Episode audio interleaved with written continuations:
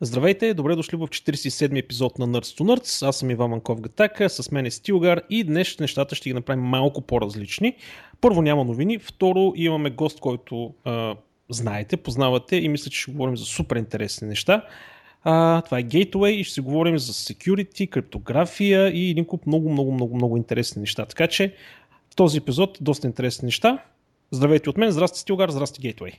Здрасти. Здрасти. Привет, си привет. купихте за Black Friday? О, да, Black Friday. Аз много се хилих, че а, ние, американците, поне преди да ядат се бият за стоки в магазините, предишния, предишната вечер вечеряли с семейството си, ама ние сме взели само другата част. Америка е единственото място, където след като благодариш за всичко, което имаш, отидеш да се биш по магазините за това, което нямаш. Не, това е болна работа, между другото. Аз не знам, не го, не го разбирам. Поне тук, като гледах видеята, масови побой, протести чак се стигна, защото полицията се намесила да, а, да ги разтърве, нали, да не стават били и, и те тръгнали да правят били. Еми, не знам, не го разбирам. А, а, виж, ясно е, че отстъпките там са реални. А, наистина, смисъл, взимаш нещата на по-ниска цена, не са дигнати с 50%, преди това ще кажеш, ще ги намалим с 40%. Въпросът обаче е, че ти всичките оферти не вървят ли по интернет, бе? Да си го поръчаш, примерно, онлайн. Вярно, ще ти дойде 2-3 дена Естествено, по-късно. Ама, Ема там няма бой. А, викаш като сръбска сватба. Каква е тази сватба без бой и нож? То, има всъщност е. виртуалния ефект на бой там. Цъкаш рефреш и така. Но някои си предпочитат старата школа, така истинския бой. Да ти остане спомен. Да. Като, като ядеш след няколко дни, нали, като боли челюстта, си кажеш, ей, заслужаваше си този телевизор, значи. О, да. А, Иначе за Black Friday в България, между другото, всичките сайтове паднаха. На всички търговци сайтовете Те и. Мак не падна ли, чух? А, падна, за момент падна и А, Mac и също. той ли? И него ли Да. се падат? Техномаркет и Технополис и всичко се срина. бяха за цял ден долу. Да бе, тия хора за клауд не са ли чували, бе? Дето, еди, дето един смисъл да има от този клад, те да ни... И те да не го използват. Да. динамично да ти скалира хоризонтално. Ама аз като им гледам платформите на повечето и като знам колко пари са дали за тях, нещо не ми се вързва сметката, ама то това е политика. Зато може самите платформи по технически причини да не могат да бъдат скалирани хоризонтално. И само вертикално. А само да питам, днеска буквално ли няма да има новини или ще има Ми- много малкото? Ми, аз имам 3-4 новини, само и това е първата, че паднаха всичките неща за Black Friday. Сещай се. Много... Ми декември месец, бе, човек, то какво, да е? Да. общо заето. Другото всъщност е, че официално Европейския парламент заговори за разцепването на Той Google. гласува, а, но а, гласуването е и май не е баш за разцепването, а че препоръчват на Европейската комисия да разгледа а, разцепването като опция, нещо такова е. Тоест, Именно. А, и това няма законодателна, м- законодателна сила, а, но е един вид като м- политическа подкрепа да се направи това, нали, което има нали, там солидно Именно. значение. Те, демек те могат много по-смело да, да го направят, ако искат.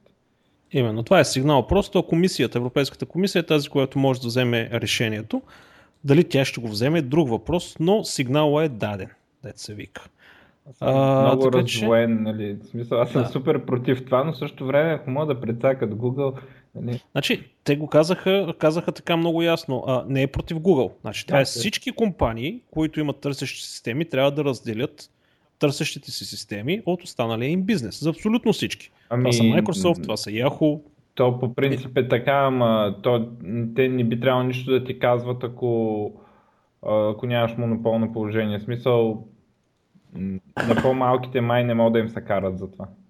Ами, като гледаш а, графиките, Google е 90, между 93 Европа, и да. 98% в Европа. Европа, Използваем по различни неща, по, адвар, по търсене, по адвартайзмент всякакви Сигурно в. Европа Google търсачката е с по-голям пазарен дял, отколкото Windows като десктоп операционна система. М, Вече. да, пък Ако, Microsoft. ако, ако Windows е монопол, какво значи това за Google? Да, така че ето е такива неща има.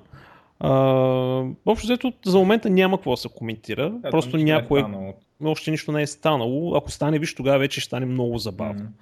А, много ще ми е любопитно как ще ги оправят нещата. Нали, но ще намерят някакъв начин. И искам да се оплача от uh, YouTube Music Key. Това е много странна услуга. Ползвал ли се вече? Уф, ужас. Какво е това? Е, ние минал път говорихме, а, значи плащаш си 10 долара на месец и YouTube ти става най-големия музикален плеер. Тоест, можеш да слушаш колкото си искаш. В смисъл, той ти прави радиостанции спрямо твоите предпочитания, като Spotify, ам, примерно плейлисти, можеш да сваляш офлайн съдържание, нали, да слушаш всичко, което е музика. Нали, на практика то е цялото съдържание на YouTube, в смисъл няма нищо допълнително и ново. Въпросът е, че примерно изчезват рекламите, нали, не виждаш реклами, че се прекъсват, не се прекъсваш от реклами, отделно можеш нали, да скипваш песни, можеш да ги запазваш офлайн, то, то тип неща където е. Е, мамка му, аз не съм толкова претенциозен, че не мога да намеря една музикална услуга, която да си върши работа както трябва. Искам, примерно, джаз или искам хеви рок. Еми, давайте ми само това.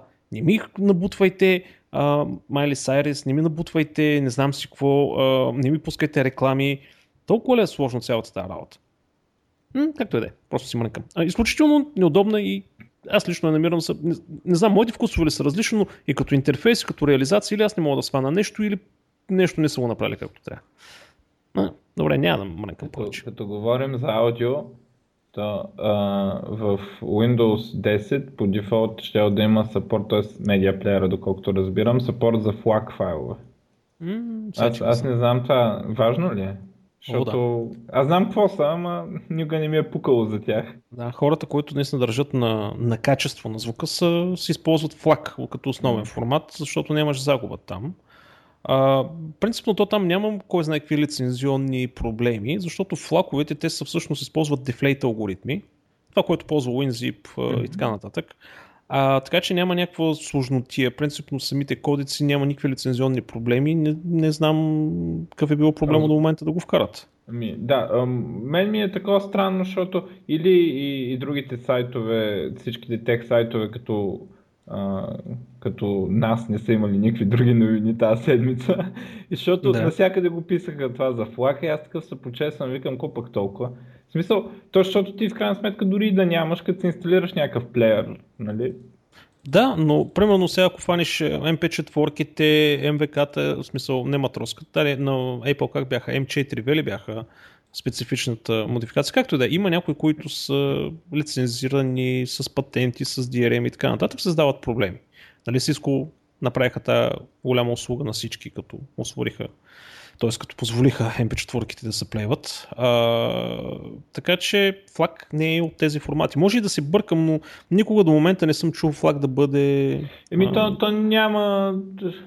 Той е някой от тези нормалните компресии, защото то реално няма кодек, доколкото разбирам. Нали, кодек е това да прави компресията. Да.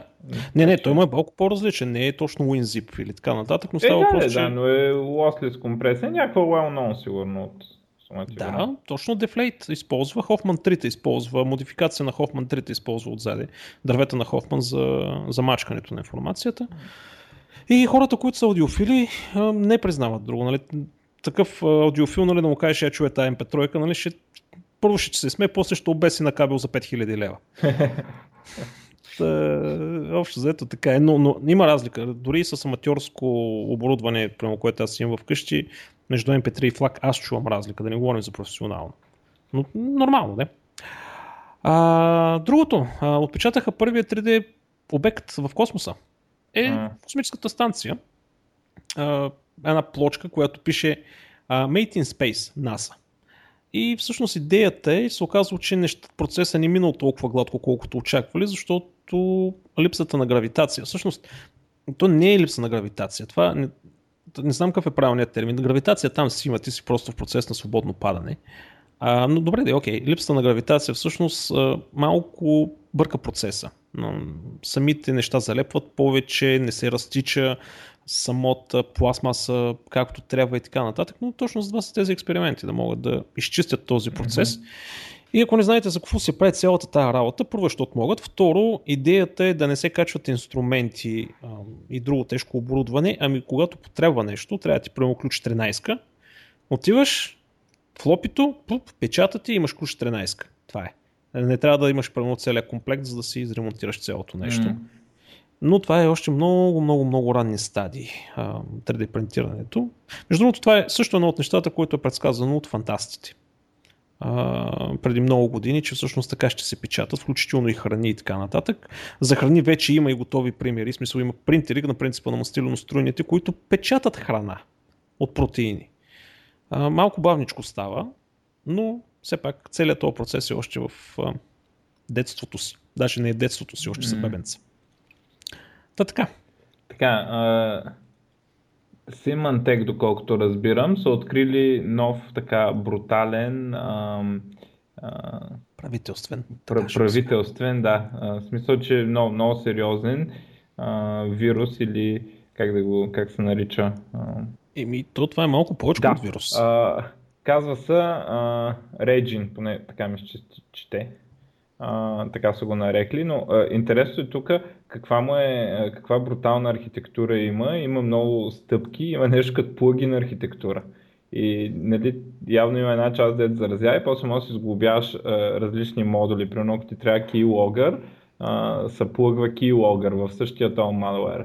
А, ако ти трябва нещо да следи web request, плъгваш примерно web request за IIS, нали, там да, да, да ти изпраща и така нататък. И явно хората така, явно и в този бранш на malware, нали, на, на такива security истории се, се, се, се възприемат вече така модулната архитектура и сериозния софтуерен девелопмент. Не само въпрос да го пробиеш, ами да ти е maintainable и да ти е лесно да го преизползваш. Което така, а, това е в кръга на шегата, но а, един от коментарите, които четах, беше, че а, тази плагин архитектура позволява всяко едно нещо по-отделно да не бъде разпознавано като malware или вирус, чак когато се стиковат заедно, тогава вече започва да, да, да колкото разбирам всичко е криптирано и всяка, всяка част декриптира следващото нещо такова. Да, има някакви такива неща, които аз не разбирам напълно, но Става въпрос за нещо, което е на ниво правителство. А, нещата, които са ги направили са изключително професионални. Не е някой хакер просто в мазето си да го е нападкал. Това е години години разработвано от специалисти. А, и естествено, какво да говорим? В смисъл ясно е, след като е ясно, че всеки подслушва всеки. Ясно каква му е целта. Айде, у нея предишните, където бяха, те бяха направени специално да удрят а, турбини за обогатяване на уран. Да, това е много специфично нещо. Докато това е general purpose, може да ти прави скриншотове, може да ти следи трафика, както каза, мишки, клавиатури. Може да разработваш а, други плагини и така. Именно. Е, странно, що не... Дали ще дадат API? да, да видим. А ще е готино. А, документация на API, то е такива истории. между другото, това засяга Windows и само. Linux и Mac не са... Не, не, не, не работи а, за момента. Така че... Е, за сега. За сега, да. Нали, това, че нали, Мака Ама всъщност... Има друг или друга версия, support, нали? Така. Ами, под Linux, ако знаеш какво правиш, можеш да се отървеш от такива неща. Под Mac не знам. Под Linux един добър си админ може наистина да направи дистрото да, да няма как. Първо да няма първоначално такова нещо вътре, второ да няма как да си качи такова нещо. А, под Windows не мога да го направиш да искаш, под Mac не знам как е въпроса. Нали, той, той е непробиваем, ама странно защо репортите за такива брутални удари в маковете някак си не стават популярни. Бе. Големите сайтове някак си млъкват, когато има някаква е, бруталия в Mac. Въпросът е колко хора са засегнати. Еми, Mac е доста сериозно използвано операционна Еми, сериозно, сериозно, ама логично да има примерно 9 пъти повече приказки за Windows или там 10. Да, да, ама поне Apple спряха да мрънкат, че вече нали, те нямали вируси. Това да, поне, поне, поне не се обаждат вече. Да, поне не се обаждат, защото Еми нормално, тя наби критична маса вече, има цел, има интерес от лошите да пишат. Въпреки, че това с лоши и добри малко е странно. В смисъл малко е относително. Кой е лоша, кой е добрия, Както и да е, няма да влизаме в философия. Unity, Unity 3D Game Engine пуснаха Unity 4.6 за тези от вас, които се занимавате, най-вече, най-вероятно вече сте го свалили и го ползвате. А, най-хубавото нещо е, че вкараха новото UI. Тоест всичко, което беше бета до момента към UI и той UI аз лично го намирам за най-доброто и гениално нещо правено до момента а, въобще като цяло, като концепция за, за на потребителски интерфейс. Забравете, нали, няма значение десктоп, няма значение веб, нали, там, лейаут системи, каквото да е било. Начина с тези anchor point и така нататък, това е гениално просто. А, супер удобно, супер готино. Нали, ако се занимавате с Unity, най-вероятно вече си го въртите и се му се радвате от всякъде. Сега чакаме Unity 5 а, с всичките му газарийки и там вече става супер забавно. Та така. Общо взето. Имаш ли нещо друго? Имам глупости. Сега, Аз имам... Защо се е провалил, примерно, iPhone 6 да не е с, с, с сафирен а, с диалуминиев триоксид екран. А, причината е било, че Apple давали много зор към фирмата, която ги произвежда и нали, а, първо самата, тъй като ти трябва да стопиш алуминиев оксид, да стане течен и след това нали, да го кристализираш. Въпросът е, че трябва ти ни големи пещи. Те пуснали първите пещи, обаче завода все още не е готов и другите ги строят. И всъщност много малки прашинки, въобще в нещо, когато трябва да го направиш на кристал, който е наясно с малко с физика и с химия, знае много добре за какво става въпрос, но една супер дребна прашинка може да съсипе цяла партида, защото е, ако кристалът тръгне да кристализира по друг начин, мисъл, има някое зранце, откъдето тръгне кристализацията, прямо като прахоляк или нещо подобно, нали, ти не можеш да спреш този процес. А, и всъщност, заради прахоляка и буклуците от строежа на допълнителните фурни и така нататък, много финни прашинки са влизали в тези, които работят и всъщност огромни партиди са били унищожавани точно заради това, че кристализацията ни протича по план. А, и общо заето нещо взели да се дърпат, скарали са и всякакви такива други глупости и така нататък. Другото, което имам пак е, че а, а, Facebook се смениха споразумението, т.е. как се казва на български, бе? Ами споразумение условията за ползване, privacy условията за поверителност. И като ам, едва ли някой ги е чел, освен адвокатите, и няколко адвоката са ги прочели и са казали следното нещо, т.е. сдъвкано. Фейсбук вече имат правото без ваше знание да получават достъп до цялата информация на телефона ви, включително да правят снимки с камерата ви, без да ви нотифицират, без да ви информират, че снимката е направена. Тази снимка може да бъде качвана и използвана както те преценят. На практика това пише в новите им лицензионни споразумения. Нали, големите надписи са, ние нали, мислим за вашата сигурност нали, и затова правим тия промени да ви бъде по-лесно. Но всъщност нали, това може да го има, нали, добавили са някакви нови минута. Но истината е, че вече те си развързват юридически ръцете, без ваше знание да взимат всяка една информация, от което и да е устройство, което вие сте влезнали във Facebook. Така че напечелившите честито. Ако искате, седнете и четете лицензионните споразумения. А видя ли, че някакви хора са взели да пускат от уния простоти в отговор на новите такива, дет пускат един статус и си декларират, че имали м- че постовете били тяхни и не искали да ги ползват от Фейсбук някакви такива тъпоти. И какво ще направят с това? Ми нищо, ама е много смешно, че някакви хора вярват, че ако го постат, правят нещо, нали смисъл? Те хора наистина вярват, че ако дадеш лайк, всъщност някой африканче да, ще се наеде. Точно от тези хора, точно от тези хора. Това е, да, или че ще намерят по-бързо лекарство за спин. Да. Примерно. Това е безумие. А, ти имаш ли други? А, ми, последно такова, а, гледахте ли на, това е на една от тъпотия тизър трейлър, трейлър на трейлъра Демек, за, за Star Wars тизъра на трейлера. О, боже. А... Не, не съм го гледал. А, ми гледай го. Той без това е само тизър, да се подготвиш за трейлера. Аз не знам човек, много хора ще ме нахейтят, ама Star Wars и Star Trek не са моето нещо. Не съм ги разбирал. Виж, South Park е вала. Нали, примерно Футурама е вала. Ама Star Wars и Star Trek е, те, и Stargate и какви бяха всичките Star, не знам си какво. Да, знам. Ама всеки има правото да избира да си харесва. В смисъл, всеки има правото да няма вкус. Ай, така ще кажа. Добре. ще си запазим това право. Да. А, така, какво? А, 4 годишно детенце намери бъг в WordPress, който засяга 86% от WordPress сайтовете и го, е, и го е камитнал на всичкото отгоре. Аз стига, бе, човек, аз на 4 години не знаех момче ли съм, момиче ли съм, бе. А, това сигурно не е вярно. Еми, сега не знам, поразчу се тук по някакви места, не съм го бектресвал, ама става въпрос, че нали, бъга е в WordPress 3. А, четворката е, фикс, е фикснат този бъг, не знам точно какъв е бъга, нали, като видях, че, тройка, че четворката е оправен, спрях да Каква е историята с детенцето, в смисъл, аз бъга го видях, ама, т.е. Нали, А, нещо с коментарите, ама Нещо с JavaScript. А, да коментира без да бъде а, авторизиран. Е, също така може да, да пуска вреден JavaScript в коментарите, с който взима паролата на администратора, да мек session hijacking през а, XSS. Е, всъщност не, това не е XSS.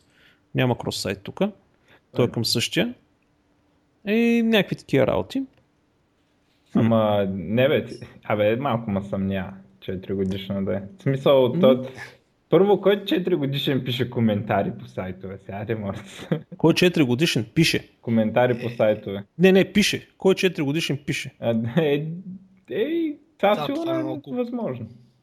А Gateway ти, ти си по-наясно. 4 годишен или 4 И годишна. Аз на 4 години не съм можел да пиша, така че не знам. Дъщеря ми не може все още. Тя на колко е между другото? на 5.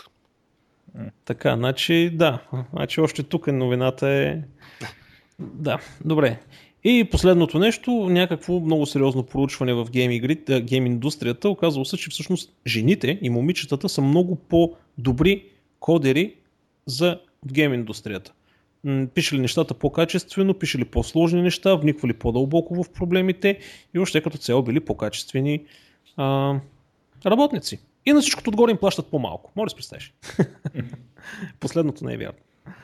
Но ако зависи колко питаш, ако питаш феминистите, на тях сигурно им се плаща 50% по-малко.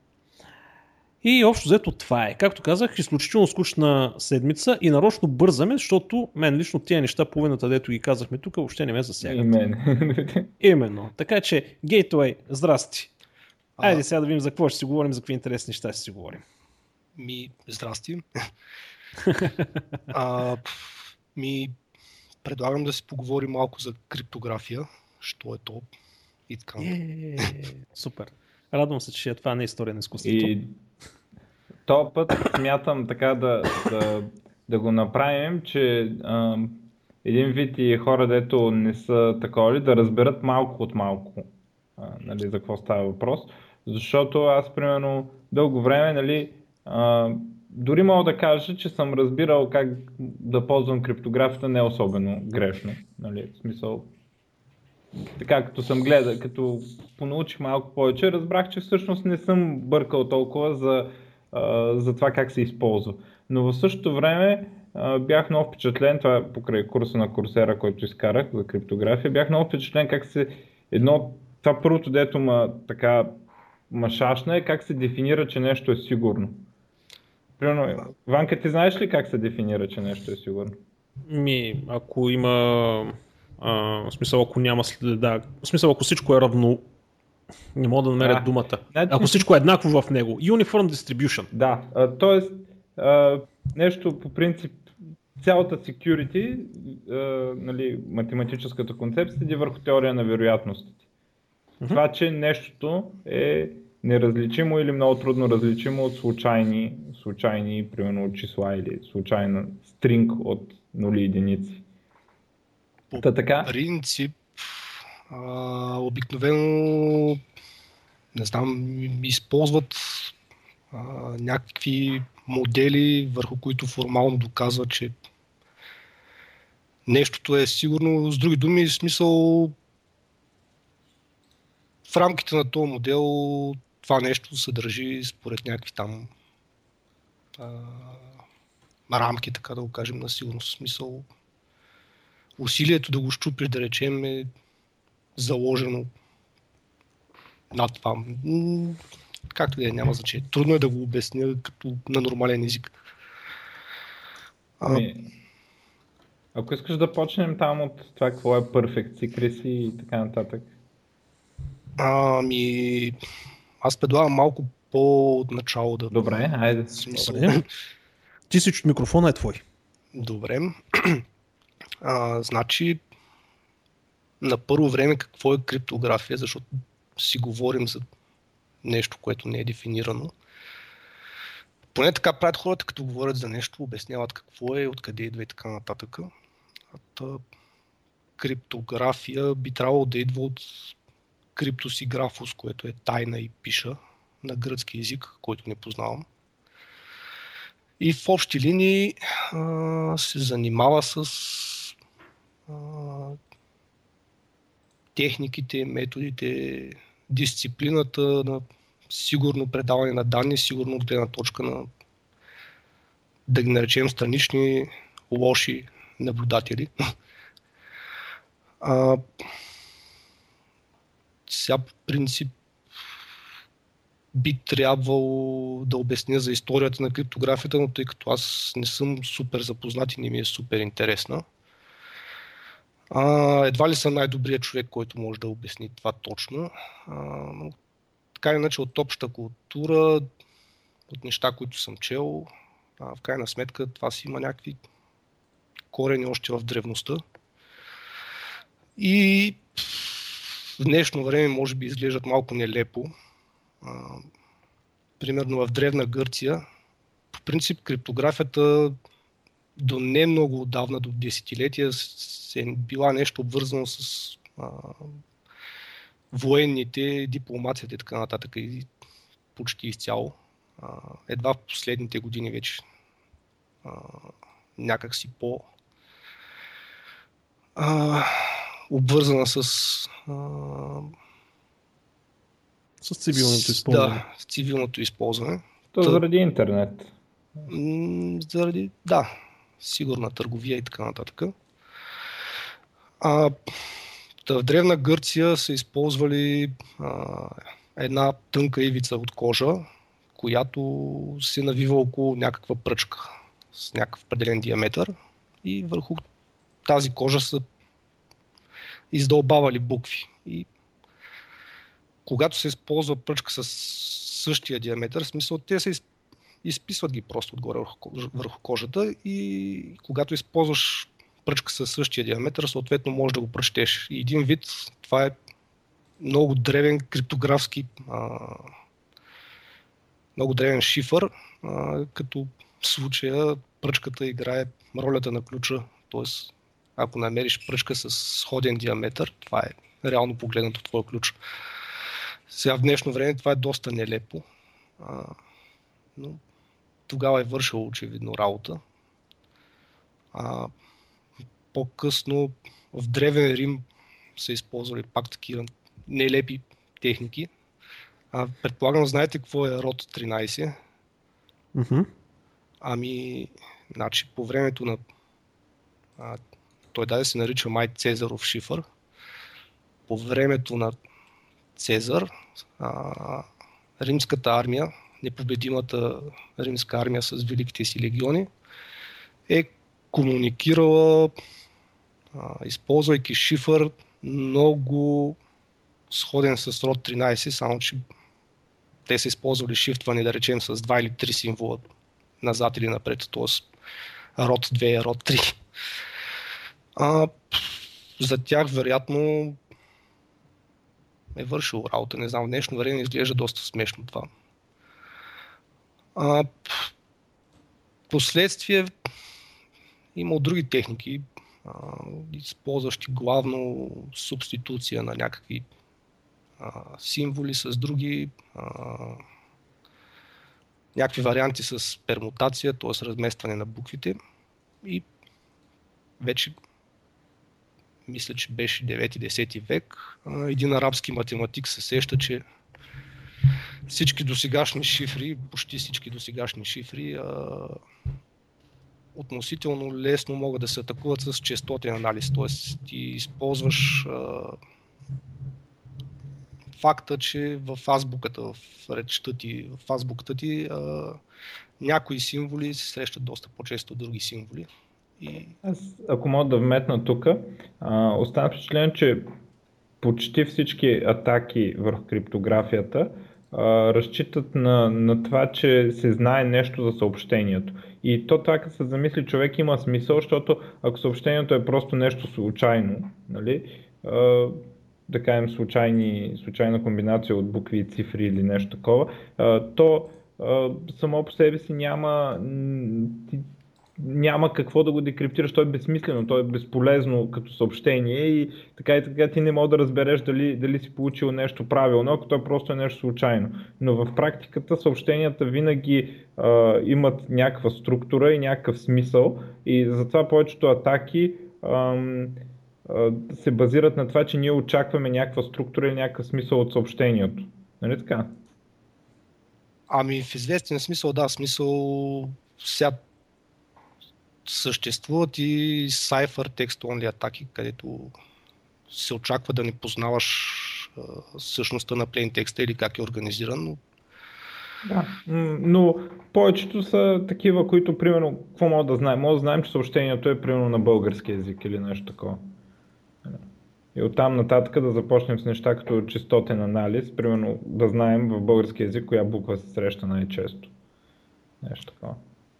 Ми, малко по, да развия малко тази теория, може да е някакъв комуникационен протокол, където се опаковат някакви данни, имаш някакъв хедър, който е криптиран. Той хедър се очаква да изглежда по някакъв начин. Та, примерно, може да се възползваш от това. Примерно, първите 5 байта ще си хедър, първите 2 байта от този хедър, да речем, са едни и същи винаги, поради някакви особености на комуникационния протокол. И ето ти необходимо, т.е. необходимата информация за да атакуваш шифъра.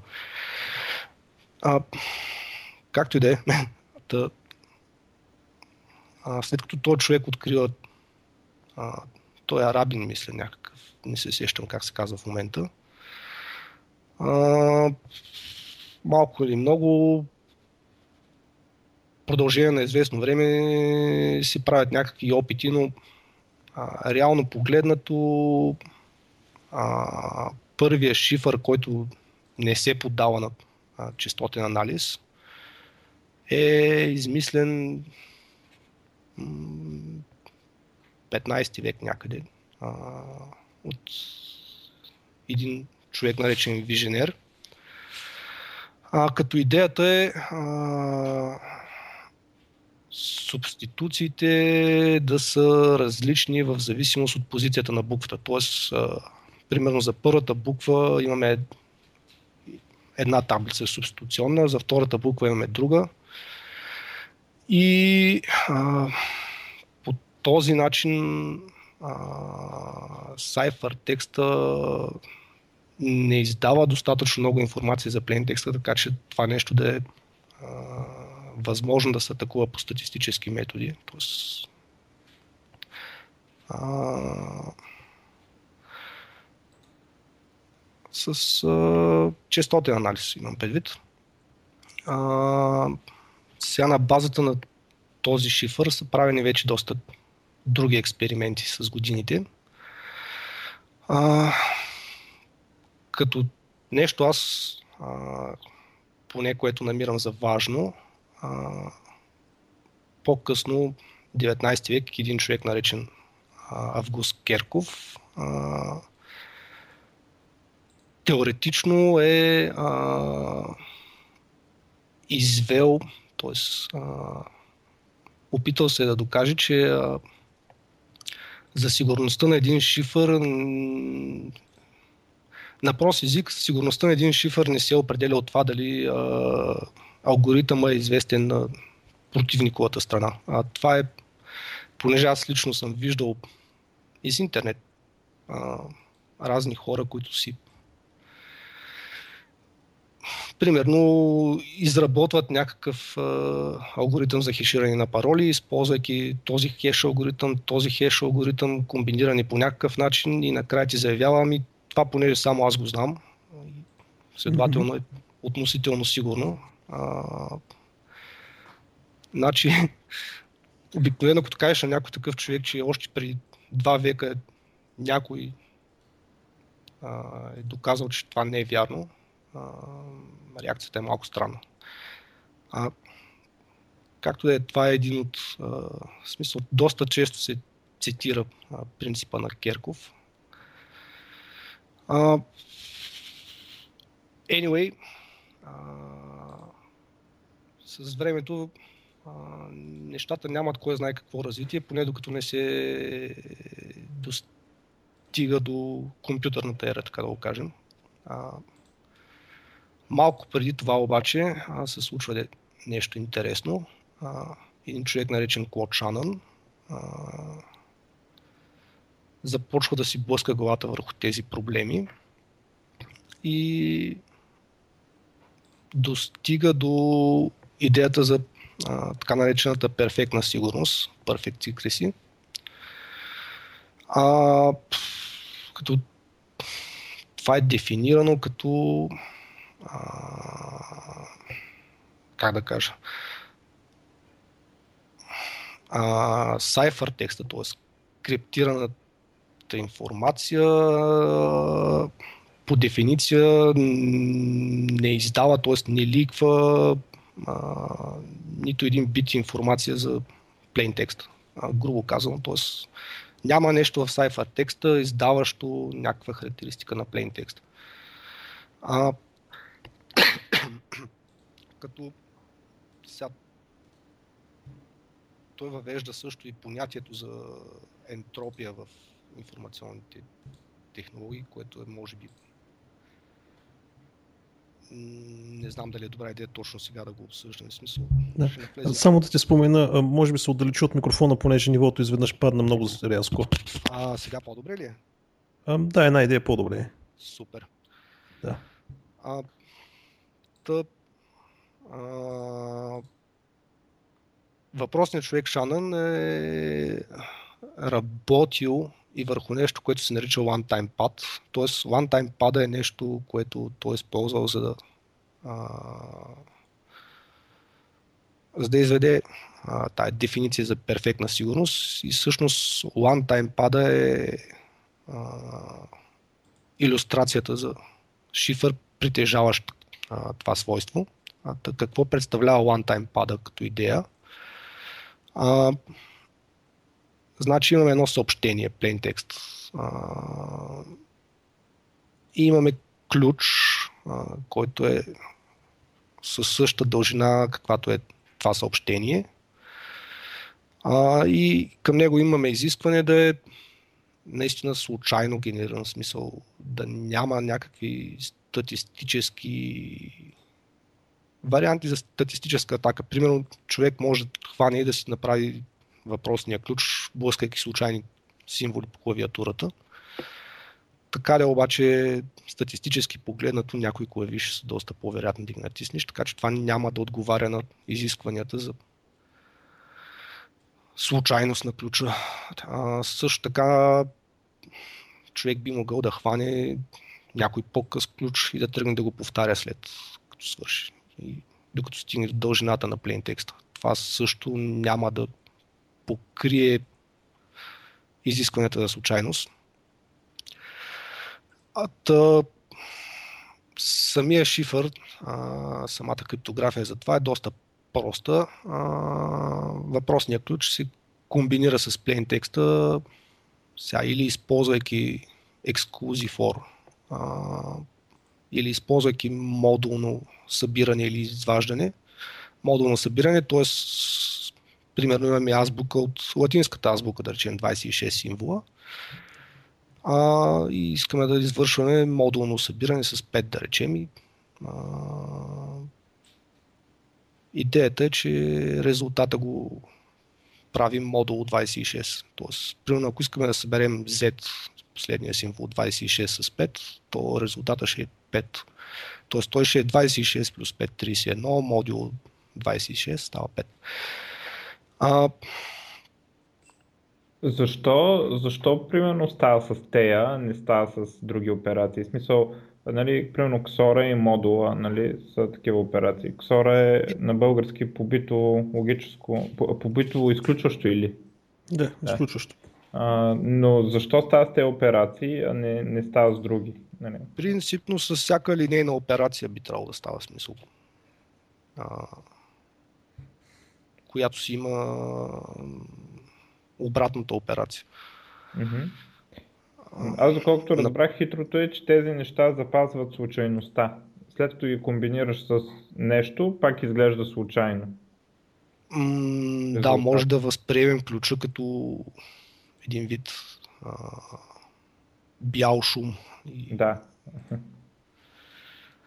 А, та, обратно на лайн пада, а,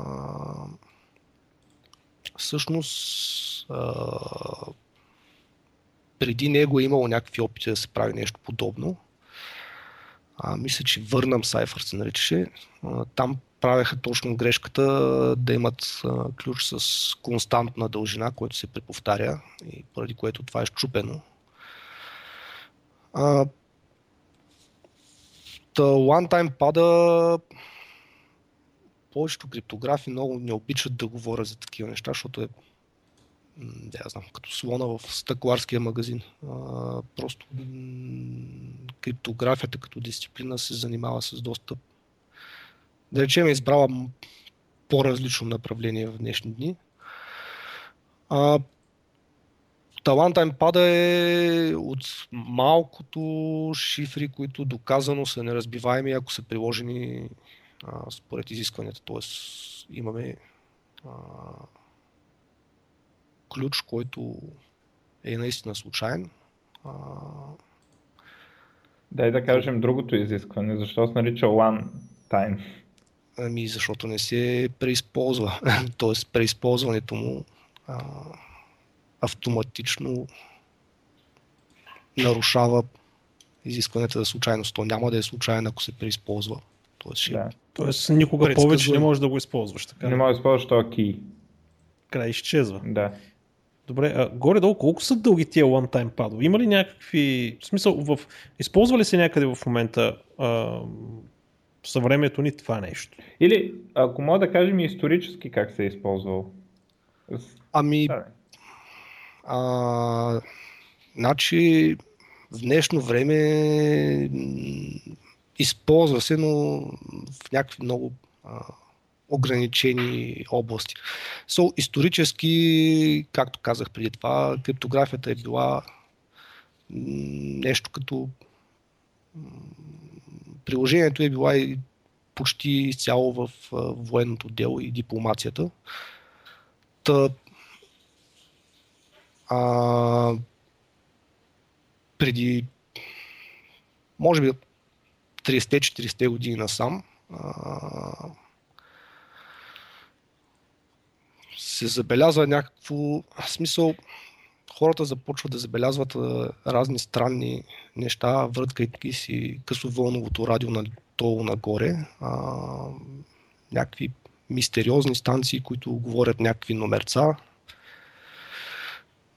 И в общи линии се появяват редовно а, в някакъв час и така нататък. И доста дълго време това нещо е очудвало доста хора защо, кой го оперира и така нататък, каква е идеята. И с времето различни хора почват да се интересуват от този проблем, да проучват защо. И общия извод от цялата тая работа е, че това е станция, използвана от някое правителство, а, да си комуникира с а, съответните им там тайни агенти в други държави.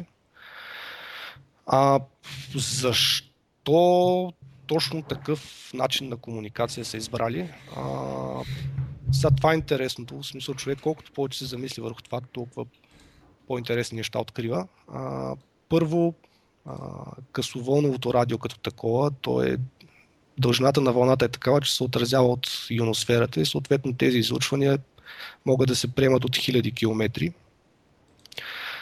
И тогава, разбира се, телефони, предполагаме, е имало и така нататък, дори 30-те, 40-те, но а, радиото е осигурявало анонимност, т.е.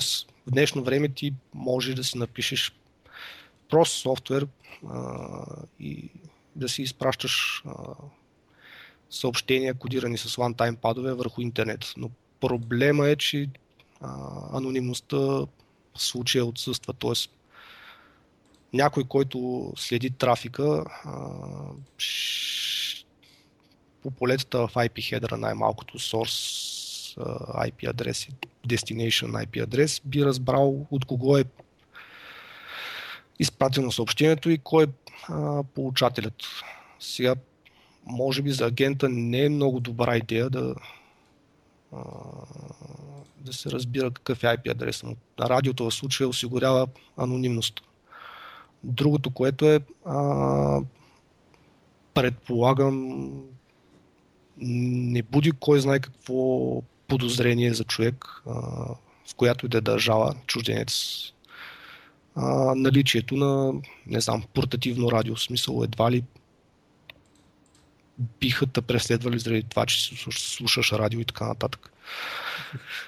Та, а, сега може би тези неща са базирани на догадки, защото никое правителство не умира от кев да а, публикува такива неща. Макар, че съм чел а, официално признание на използването на такива неща от там след падането на комунизма, мисля, някакъв човек от Чехословакия, който е разследвал архивите, а, беше изнесъл там някаква информация за това как тяхната държава е оперирала такава станция.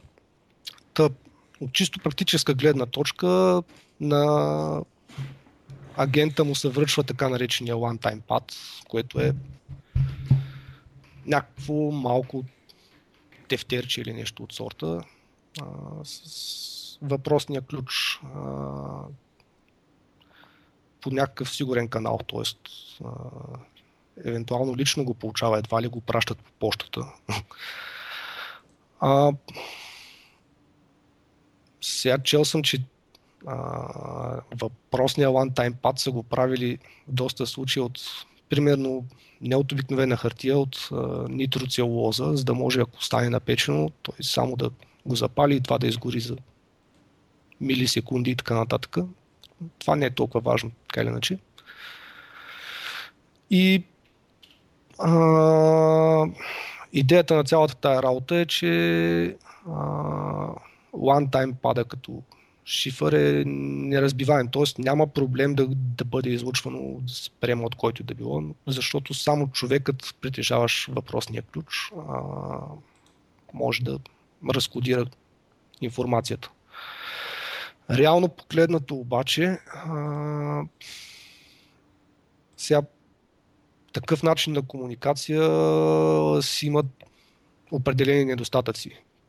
Първият недостатък е, че key менеджмента, т.е. предаването на one-time пада на ключа, трябва да стане по сигурен начин.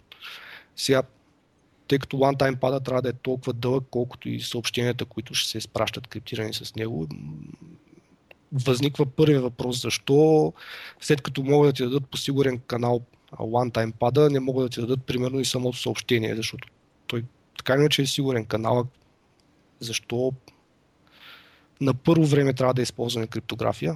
А, разбира се, това е малумен въпрос. В смисъл, може би не чак толкова лесно, но постоянно да си във връзка с агентите си и да можеш да им връчваш по сигурен начин съобщение. Разликата във времето. Примерно, да. мога сега да ти дам кия, но не мога сега да ти кажа каквото искам да ти кажа след две седмици. Да. А, и Другия проблем, свързан с такава комуникация, е, че това е един вид low volume. Не може да предадеш кой знае колко информация по такъв начин. В смисъл, сега това предаване, да речем, трае 20-30 минути, през което време колкото и бързо да диктуваш цифри, а, не можеш да кажеш кой знае колко. В смисъл. А, в днешно време, примерно, а, може да изпратиш доста повече информация а, върху IP мрежа, да речем. В смисъл, дори видео и така нататък. А, докато в случая с OneTime пада, кратко съобщение.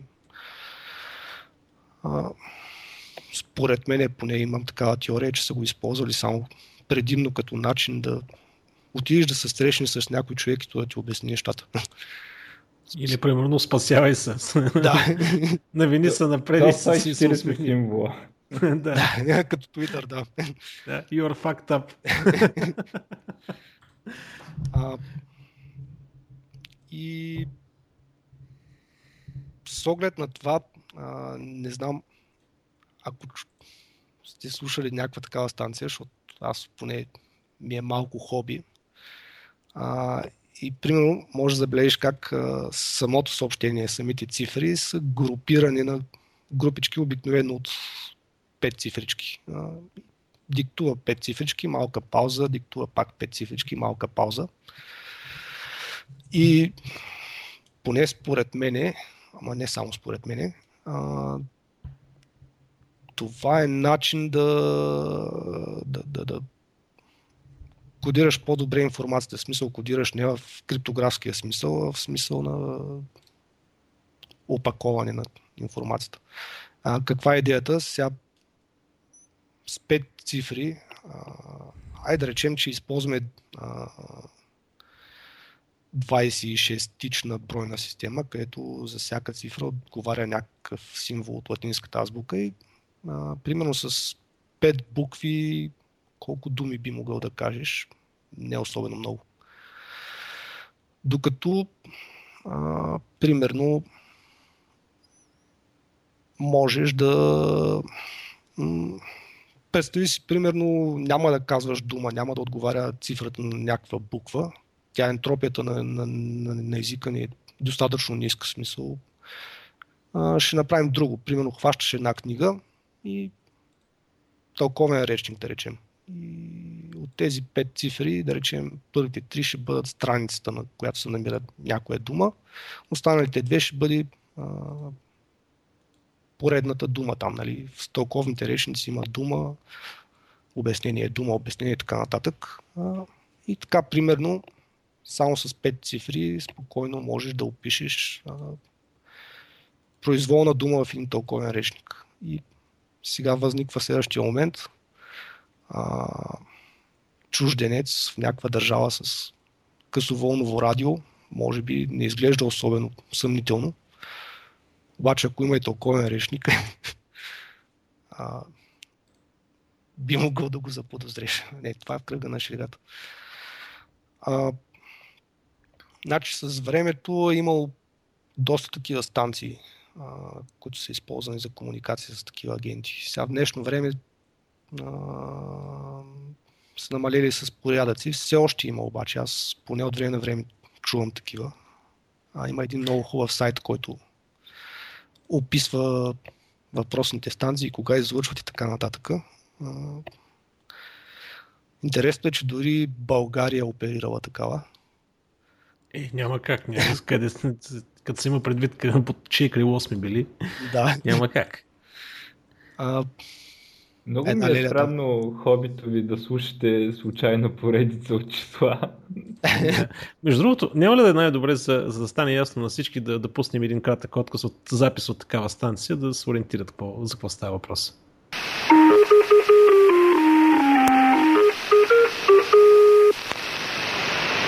Three, nine, seven, one, five. Three, nine, seven, one, five, three, nine, seven, one, five, three, nine, seven, one, five, three, nine, seven, one, five. Та, това беше записа. Предполагам сега ви стана малко по-ясно за какво говориме. Та, това е One Key Pass. всъщност. Да, или по-неясно. Та, това е еднократния пад, който се предава на агента, който след това успява с него да декодира съобщението и да види какво става. Дали са объркали нещата или не са се объркали. А... Да, да. Та, доколкото това е неразбиваем шифър, а, това зависи колко а, добре са изпълнени изискванията към ключа. А, исторически погледнато знам за едно нещо наречено Venona Project, което се случва от преди създаването на въпросната зла три буквена американска агенция NSA. А, става въпрос за това се случва някъде 40-те години. А, през това време почти цялата дипломатическа военна комуникация и така нататък е използвала въпросния one-time patch шифър. просто компютрите тогава още не са били толкова а, развити и съответно one-time пада все още се е ползвал изключително.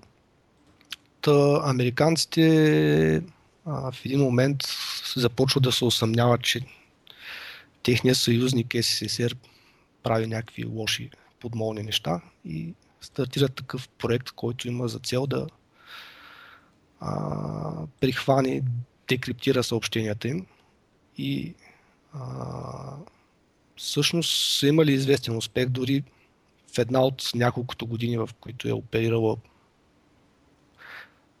е оперирал този проект, са успели да декриптират близо 50% от дипломатическия им трафик.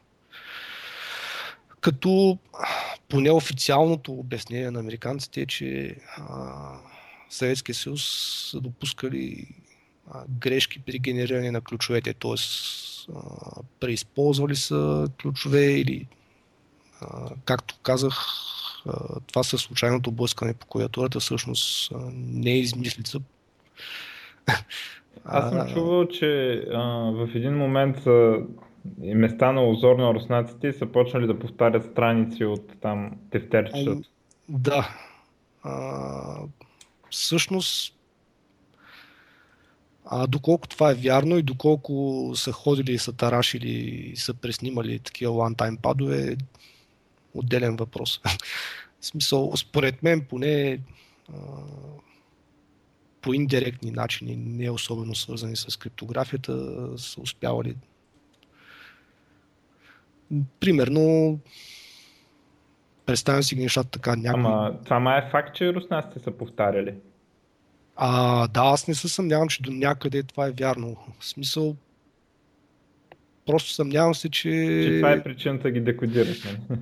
Това би позволило декодиране на 50% от, от трафика, все пак това е, не знам, а, всякакви неща случват. Всъщност, затова може да се... Говорим естествено за онова време, защото те тогава като са нямали компютри за да декодират, сега, примерно, няма никакъв проблем и 100% да декодират, ако има повтарящи се ключове. Е, да, обаче като са нямали компютри да декодират, а... статистическите атаки на ръка не са ставали чак толкова лесно. В смисъл, не знам. А, както да е смисъл, това не е, а, не е толкова важно. Но в крайна сметка са успели наистина и вследствие на това а, някои хора даже са си загубили живота. в смисъл има а, там, мисля, че едно семейство, някакви хора, които били свързани с а, проекта за атомната бомба там в Штатите са оказали, че са шпиони всъщност и следствие на това нещо са ги осъдили на смърт. И в общи линии такива неща ставали тогава. в днешно време всъщност преди години бях чел една новина за някакви кубинци в Штатите, които са ги арестували са им повдигнали обвинение за шпионаж, защото са слушали някакво радио. Сега, тъй като правителството от друга страна не обичат особено много да дава детайли за тия неща. на логичния въпрос какво Аджаба радио са слушали, много, много и как, И как са разбрали, че слушат това радио? А, да, това също е интересен въпрос. А, всъщност, а, при цялото предимство на тия радиа, смисъл с анонимността а, и така нататък, и използването на криптографията, която се слави с а, Perfect си, а, има един друг а, проблем, така да го кажем. А, значи, цялата тази схема е податлива на мен in the атаки. Тоест, може да изглежда нелепо, но а, примерно простия момент е да речем а, ти знаеш, че нещо ще бъде изпратено. В смисъл, сигурен си, че част от съобщението а, е такава в чизвит. В смисъл, примерно, нека да се срещнем утре.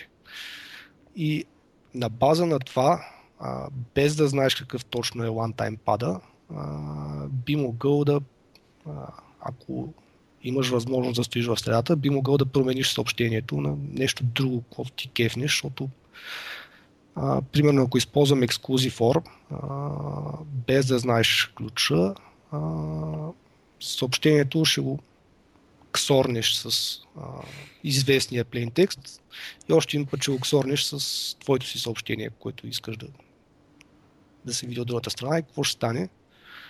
А, жалко, че нямам как да пиша, но а, като ксорнеш нещо с себе си, обикновено резултата е 0. Тоест, едно ксор 1 е 0, 0 ксор 0 е 0. Като ксорнеш нещо с 0, получаваш същото нещо. И реално погледнато сайфър текста ти е plain текста, ксорнат с uh, one-time пада. Uh, като ксорнеш резултата с същия plain текст, получаваш one-time пада. Като ксорнеш с друго съобщение, получаваш друг сайфър текст, който е one-time пада и другото съобщение.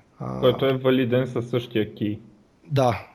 Не. И сега в случая с радиото това доста трудно би могъл да го направиш, а, защото трябва в точно подходящия момент да заглушаваш радиото.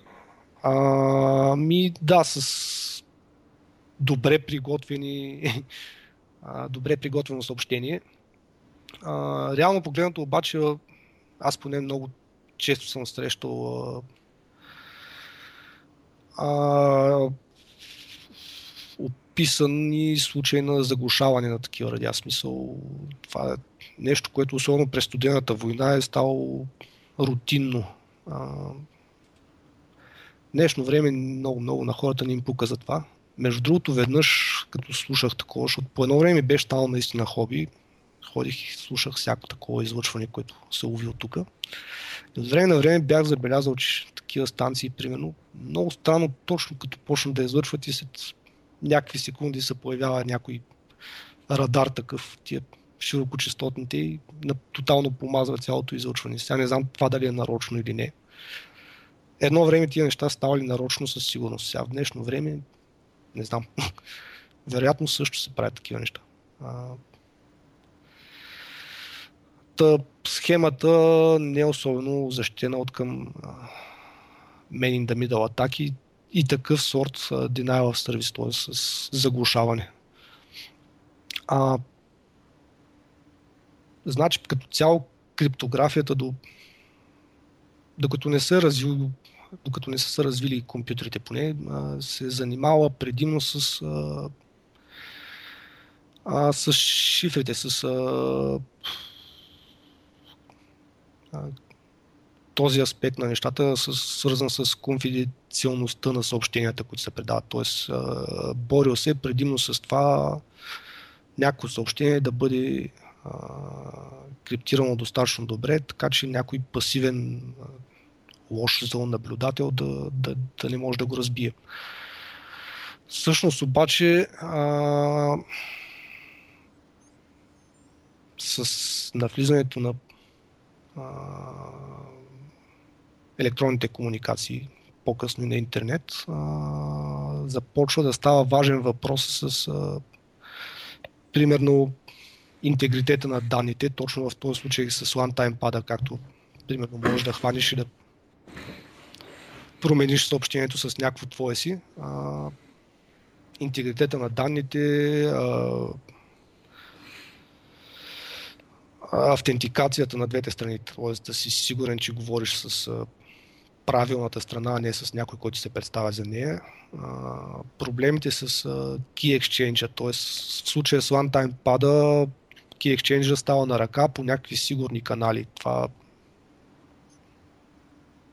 в случая с примерно интернет търговията би било доста непрактично. Т.е. трябва да ходиш от някъде да, да вземаш някакъв ключ или в смисъл. А, да поради тази причина с времето са започнали да мислят някакви варианти за сигурен key exchange. И това нещо не се случва преди да, да се развие асиметричната криптография, както и да е. Тези неща се развиват по-късно с времето. А, та, в днешни дни, грубо казано, а, криптографията има две, две направления, така да го кажем основно. А, симетрична и асиметрична. А, като симетричната е имаш един ключ, с който можеш да криптираш и със същия ключ ти криптираш и съответно алгоритмите около това симетрични шифри, примерно блокови, поточни. Може би трябва да обясня какъв е, какво е блоков шифър, какво е поточен шифър. Да, да, да. А, значи блоковия шифър, грубо казано, оперира с а, вход с някаква фиксирана дължина. А, ти входа го разбиваш на такива парчета, примерно по да речем 8 байта и оперираш с а, такива парчета, а не бит по бит. А,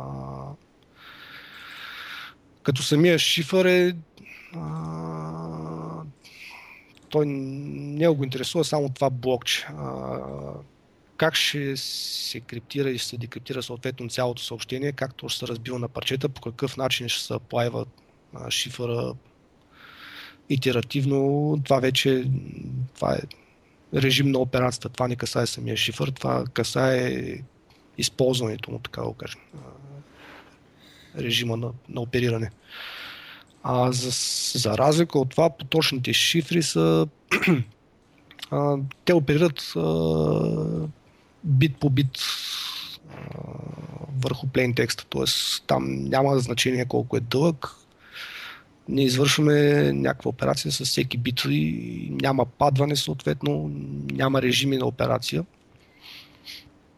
А, и в двата случая обаче използваме някакъв ключ, който със същия ключ, с който криптираме съобщението plain текста, със същия ключ и съответно го декриптираме. А оттам и симетрична криптография. Тоест ключът е симетричен, той работи в двете посоки. А, сега извън самите шифри, предмет на симетричната криптография са също криптографски хеш алгоритми. А, HMAC-ове, HMAC всъщност представлява а, криптографски хеш, който е с някакъв ки. А, тоест, идеята е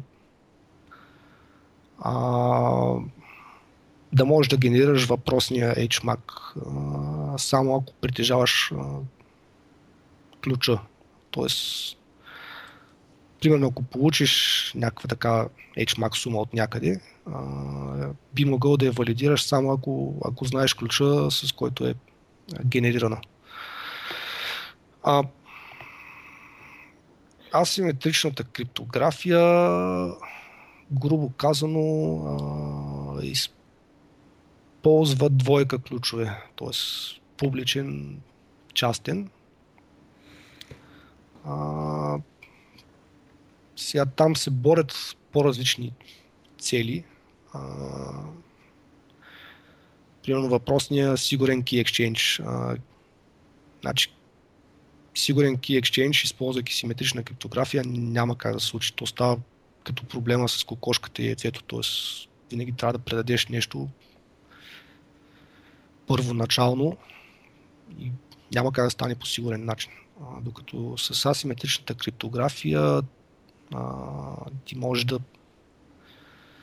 криптираш нещо с частния си ключ и съответно да се декриптира с публичния ключ. Няма проблем да изпращаш публичния ключ. А, сега нещата не работят точно така, но грубо казано. А...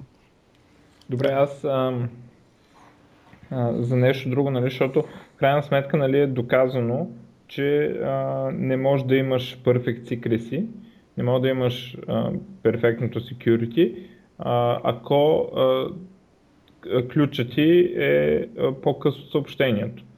А, значи това означава, че а, ние сега като използваме ключове, които се използват за по-дълги съобщения, правим някакъв компромис. Може да кажем какъв е този компромис и защо все пак е сигурно. Дали, за semantic security и за такива истории. А имаш предвид в контекста с симетричната криптография или в контекста да, с... симетричната криптография, с тази, дето се използва реално в практиката, нали? Симетричната mm-hmm. да, в такъв контекст. А... Добре. А... Принципно, ние в началото май говорихме, че а... сигурността на някакъв криптографски алгоритъм а... обикновено се доказва с, а... с някакво формално доказателство на някакво твърдение в рамките на някакъв модел. Има нещо наречено Provable Security. А, значи, а, как да го дефинирам по-точно. А, обикновенно а, Обикновено а, ние базираме нещата на някакво твърдение. А,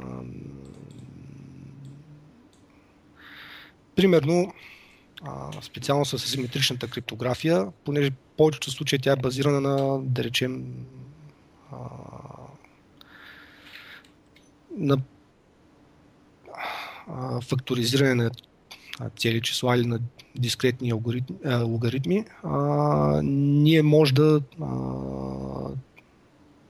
твърдим, че съответният алгоритъм е сигурен, защото а, в някакъв модел там, който сме си поставили, а, факторизацията факторизацията или решаването там на дискретните логаритми се води а, МП проблем, според. А... Тоест на практика трябва да се брутфорсва.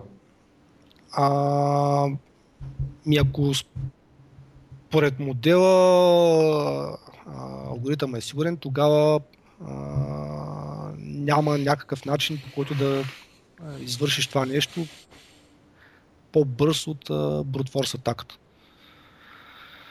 А, не знам, всъщност а,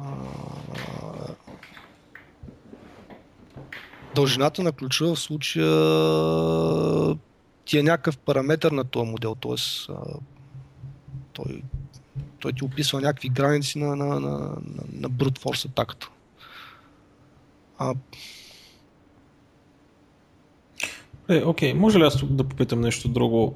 Окей, говорим за симетричните, за, т.е. за, асиметричната криптография. Може би PGP е най-масовото, така, най-масовия алгоритъм, който се използва. Колко сигурен е той? Така, директен въпрос. Може ли това нещо, като сме изключим brute force и пълната случайност, има ли някакъв друг механизъм, който ще позволи да бъде ударено това нещо? А, значи PGP е а, а, той е криптосистема, той не използва само един алгоритъм, в смисъл не е... Да, да. Искам да кажа, че това е най- нещо, което най-много хората са чували и са виждали, нали, като mm-hmm. асиметрична криптография. Колко му се разчита на PGP? Ами, на мен ми е трудно да отговоря на този въпрос. А, аз бих разчитал, но Защото, нали, много неща могат да фелнат по начин, по който поне за сега не знаем. Да, защото, нали, както каза Стилгар, ако ключа е по-малко от съобщението, ти имаш проблем. Така, при PGP те са фиксирани дължината на ключовете, нали, на private и на public са фиксирани на колко 1024, не, колко беше 1024. В смисъл, да, горе-долу в, в, в тези рамки са. Но ти обикновено пращаш съобщения, които са много по-големи. А, следователно ти принципно имаш проблем с а, сигурността там. Въпросът ми е, този проблем колко е голям? Той е теоретичен проблем. Защото нали, има три вида невъзможности. Нали, абсолютна невъзможност, която никога, никога не може да стане. Има невъзможност, която нали, не може да стане, защото противоречи на някакъв закон и има статистическа невъзможност, нали, прямо като да хвърлиш 100 000 пъти ези, нали, като хвърляш монета. Въпросът е колко е невъзможно това нещо. Дали криптографията е, става, т.е. PGP-то в този случай дали е нещо, което ще спре на мен и на някой обикновен човек нали, да поручи съобщението или наистина спира някой, който се е заиграл да ти разбие, да ти разбие с комуникацията през PGP. Ами, ако сведем а, проблема до малко по-прост такъв смисъл. Mm-hmm. Ако разгледаме само RSA алгоритъма, който е mm-hmm. а, асиметричния, асиметричната криптография там, поне доколкото аз съм запознат, може да съм изтървал някоя новина, но а, най-дългият ключ, който е факторизиран, беше мисля, че 768 битов. Сега има отделна категория ключове, които изпълняват някакви мисля, степен на някакво число са плюс едно или нещо такова специална форма. Те там, там могат да се факторизират доста по-дълги ключове. В общия случай обаче частният ти ключ едва ли е точно, едва ли точно такъв. So, много малко вероятно е те. Сега, а, трябва а... да кажем, че има да. security, нали, математическото security на, а, на алгоритъма, което примерно ти казва, че атакуващия трябва да има, да кажем, две на там да брут форсне, примерно 2 на 1024, то не е баш така де, но а, стойности, за да а, са нали, ключове, за да, за да ти намери ключа. Нали. Обаче, а, има и други такива неща. Има а, дупки в имплементацията, ето може самата библиотека да бърка нещо много малко нали, а, и да, да по този начин, по, покрай тази грешка, а, библиотеката дава информация за ключа. Нали, което вече е такова security, обаче не е в алгоритъма грешката, а в имплементацията.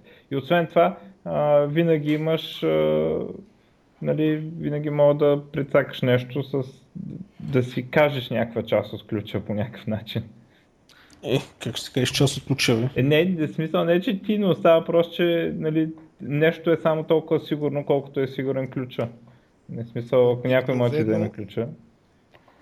Обикновено нещата се чупят в повечето случаи поне заради конкретната имплементация, заради начина по който се прилагат алгоритмите. Самите алгоритми от време на време се откриват слабости. И когато това се случи, обикновено е доста фатално за системите, които ги използват. Но в повечето случаи на практика, като се случи такъв провал, виновен е начина по който се използват въпросните алгоритми или конкретната имплементация има някакъв бък. Програмиста е виновен, Дебек. А, малко смешно, едно време а, има едно нещо наречено The Underhanded C Contest. Тоест, там идеята е да... То е нещо като състезание. И идеята е да пишеш някакъв код, който по максимално брутален начин а, усира това, което трябва да прави, но е достатъчно добре скрито и човек като учите няма, няма лесно да запиеш проблема. Една година бяха посветили на състезанието на криптографски въпроси и доколкото помня човека, ето го беше спечелил тогава, то беше някакъв, трябваше да се напише някакъв, да речем, грубо казано нещо като месенджер такъв смисъл. Както представи си скайп и да речем пишеш нещо и трябва да минава по, по мрежата криптирана, от другата страна се декриптира. Даже май беше само да го криптираш, нямаше изискване да се декриптира. Не помня вече. Както да и човека беше решил да използва един поточен шифър, а, RC4. Той е ARC4. Той се използва в а, Wi-Fi web мрежите. Не знам. Mm-hmm. VPA сигурност, която никога никой никъде не трябва да използва. Ами не, той по принцип беше използвал друг момент там. Тоест, понеже самия алгоритъм използва една един масив от 256 елемента и всеки път, когато генерираш а, един байт от а, кейстрима, както се нарича там от ключа, защото там ключа е, той Представи се като един рандъм генератор uh-huh. RC4 и рандъм генератора се кива с някакъв ключ и генерира една поредица от а, нещо наречено keystream, който keystream съответно го ксорваш с plain текста, за да получиш а, cipher текста. Та той пич беше хванал и беше написал някакъв макрос, а, който променя, разменя два елемента от този масив и по някакъв много подмолен начин го беше а, наакал, така че когато разменяш, а, защото то може да се случи да разменяш елементи, които са на един и същ индекс в тая таблица. В този случай нали, нищо не трябва да става, но в неговия случай, а, вместо да не стане нищо, просто ги зануляваше. И така с времето, примерно след като изгенераш няколко хиляди байта keystream, статистически се случва повече от един път да разменяш един и същ индекс и малко по малко всъщност зануляваш елементите в този масив, докато накрая не стане тотално от нули. И съответно кейстрима, който се генерира от него, също става нулев и както така, примерно тръгваш да изпращаш нещо криптирано и с времето се повече ликва, ликва, ликва, докато най-накрая стане абсолютно идентично с plain текста. Много добро е. Това беше гениално, аз просто много се радвах на те. Не знам как да измисля. И беше спечелил първо място. А, това, трябва да намеря някъде линк към това. Те сигурно са провеждали още след това, но това беше много, много да. забавно. Е, наистина подболно такова. И не очакваш, пускаш го, гледаш, о, поработи, прекрасно.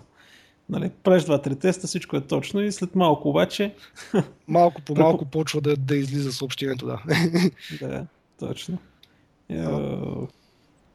Да, ами то всъщност, нали, аз, да се направи ясно у мен, всъщност нали, хакването на Enigma, машината, германската, криптографската от Тюринг, всъщност основната причина, поради която успяват да я хакнат е, че една буква никога не може да бъде криптирана към сама себе си. Ако се опиташ нали, да криптираш К, ще можеш да получиш всяка една буква от азбуката, освен К. И оттам вече, като го захапва това нещо, плюс нали, допълнителни елементи, успяват да разбият енигма. Така че хм, в криптографията, общо взето, не знаеш кое всъщност може да ти извърти номер.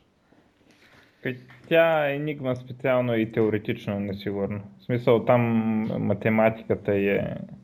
А това... Да, това е Но тогава те са нямали компютри, с които да завъртиш примерно 15 милиарда да. операции в секунда. Така е. Те са имали някаква инсталация, не помня как нещо.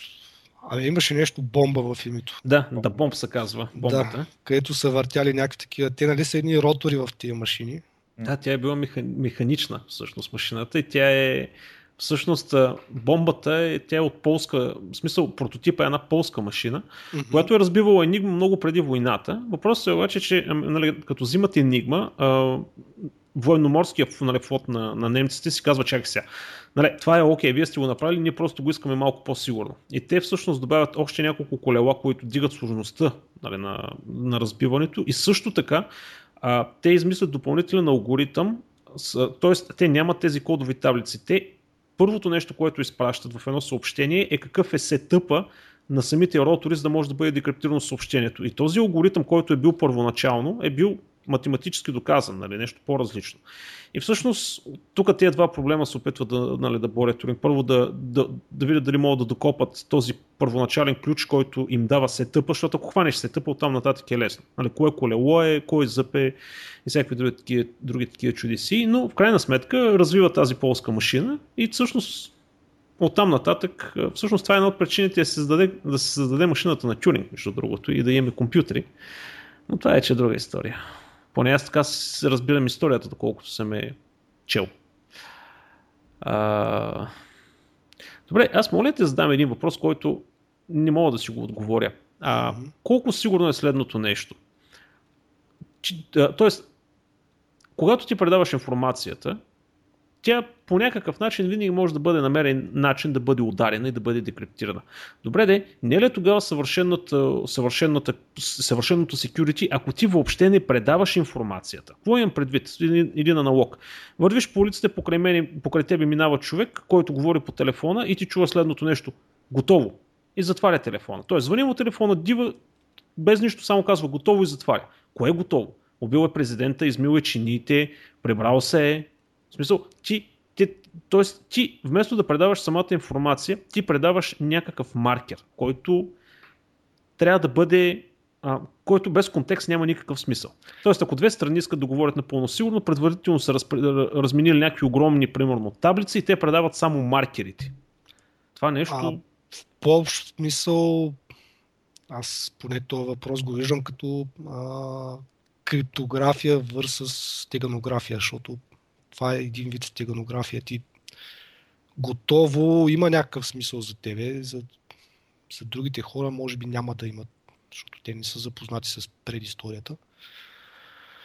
А, така иначе информация винаги трябва да се предава по някакъв начин. В смисъл... Естествено, ако няма какво да предаваш като информация, няма да има смисъл и да а, криптираш, защото а, да по-скоро това според мен е поне като а, пример за стеганография. Сега не е точно конкретно а, първото нещо, което би си представил като чуеш стеганография, но а, това е един вид... Да попадал ли си на подобна система някъде в живия живот, под която работи на този принцип? Ти предаваш информация, но тя е безмислена, тя е безмислена, тя е придобива смисъл само като влезе в някакъв контекст. И този контекст е по някакъв секюр начин, предварително са зададени, примерно, някакви таблици или алгоритми, които от този маркер могат да, възстанови, да, да, да, да върнат информацията обратно. Попадал ли си на подобно решение някъде в живия живот? А, аз лично не. А, Иначе, всъщност, едно време като бях малък, имахме ни съседи на долния етаж. И си бяхме разработили един грубо казано език, свързан с чукане по тръбите на парно. това чукане то си имаше някакъв смисъл, който само аз и те влагаха в него, за останалото беше някакви мелодики. Та ето един пример за такова нещо. Да. Е това малко кръга на шегата. Ден. Да, но добре, такова нещо, колко е сигурно според тебе? Не така на пръв поглед. Това е много защото го мисля от около една година и не мога да намеря причина, поради която това нещо да се дъни. Нали, единственият проблем е всъщност, че предварително двете страни трябва да са разменили контекста. Примерно някакви огромни таблици или нещо подобно. Но след това аз не виждам някакъв начин да има флоу тази система, особено ако контекста се сменя примерно през време или нещо подобно и се генерира автоматично. Значи, а... чисто математически ще ти е трудно а, да докажеш казваш а, сигурността на това нещо. В смисъл модела е малко разчиташ на, не знам. Е, аз мисловни експерименти си правя. Всъщност, нали, mm-hmm. с математиката не съм толкова добър да седна да пиша символи, дет ги няма и връзката азбука. Но просто за това, понеже не мога чисто мисловно да намеря нищо, което да го дъни, защото на практика ти какво ще, какво ще направиш? Ти нямаш кодовите таблици ти нямаш, нали, това е някаква форма пак на то one, mm-hmm. uh, one pad, само че е малко по-различно, защото на практика тогава не си ограничен от проблема, че съобщението, т.е. ключа трябва да бъде с размера на съобщението, може да бъде по-малко, защото той е само поинтър. Uh, и, и не мога да намеря никакъв uh, проблем и затова реших да те попитам, пък и евентуално някой от вас, ако е чул за подобно нещо, на което слушате, ще се радвам да го скоментирате в коментарите, да не се окаже пък, че съм измислил нещо, де никой не се е сетил което е ами, абсурдно да е. Малко вероятно. Да, това е абсурдно, да. Приемеш, че няма как да се случи още да хванат кореспондента ти, да му хвърлят един бой и да го накарат да обясни как работи цялата работа.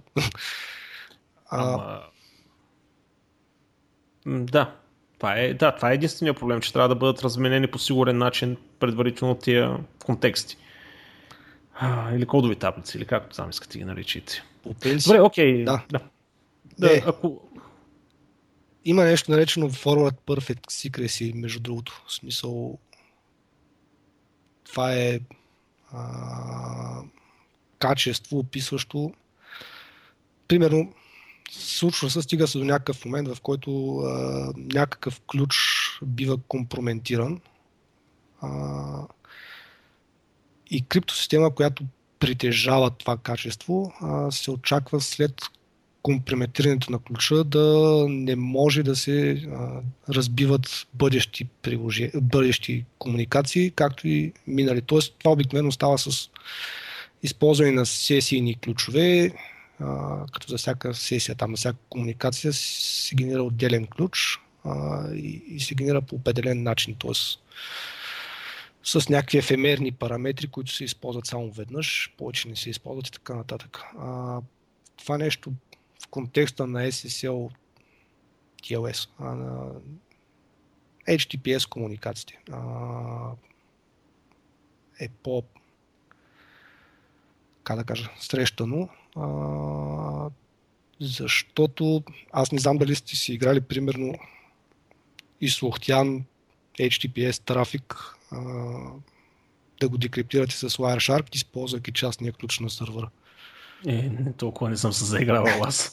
Определено не съм. Еми, защото там е автоматизирано смисъл, направено е да просто си въвеждаш ключа и това прави сметките вместо тебе и сега самия сървър може да бъде конфигуриран да използва няколко различни key exchange алгоритми. В случая, в който използва обикновен RSA, да речем, за целта, това нещо не притежава forward perfect secrecy. Съответно, абсолютно всичко, което си изслухтял, с ключа можеш да си го декриптираш и да, да видиш какво става. Въпросът е само да имаш частния ключ. Обаче, ако е използван някакъв ephemeral key exchange, реално погледнато нищо не мога да направиш. Не можеш да декриптираш нито едно съобщение. Чисто практическа гледна точка, смисъл. А, крайна сметка имаш частния ключ на сървъра, той не ти помага по никакъв начин. А, както да е, това е малко извън нещата. Добре, да, аз малко те отклоних, просто ми беше любопитно. Да. А, добре. М- така. А, за къде, къде, с коя тема продължаваме тогава? Ами, не знам. Защото нали, споменахме one-time pad, а, симетрична, асиметрична криптография. Mm-hmm. А, тогава, какво остава?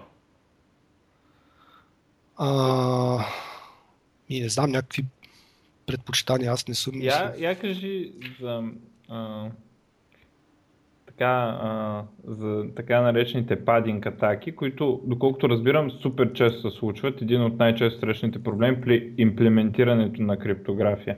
А, за, защо се налага, какво е падинг, защо се налага да има падинг и нали, там вече мога да обясним как избива на проблем това.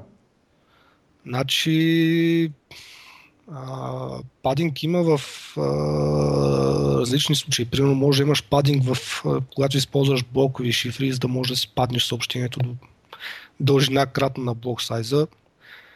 А падинг може да имаш при асиметричната криптография. А, може да имаш при... В смисъл, конкретно това, което питаш, предполагам, има връзка с падинг Oracle атаката или греша? Да, да, да, с те. То тип атаки. А, ми, това... Да, първо нека да кажем не... какво е да. е падинг, защото аз подозирам, че някои хора не знаят. Значи, падинга е да, да попълним с някакви фалшиви данни, когато имаме блок Cypher, който много често се ползва, а, да си попълним последното блокче от текста, да, да се напасне на, а, на дължината, на, да стане кратно на а, а, дължината на цялото съобщение стане кратно на размера на блок. И тогава го запълваме с нещо, като това нещо а, в различните схеми се различава кое, какво е, нали? В смисъл, има различни схеми за падване. И, и сега, нали, да, а, това е, нали, за това е необходимо, защото блок Cypher не може да работи с половината такова, примерно. Не трябва да, се, да се запълни с нещо. И оттам нататък в това запълване има много, много места за проблеми, много потенциал за проблеми се появява явно. И това зависи дали до някъде можеш да контролираш входа на това нещо, смисъл, за да можеш да го експлойтнеш поне. А,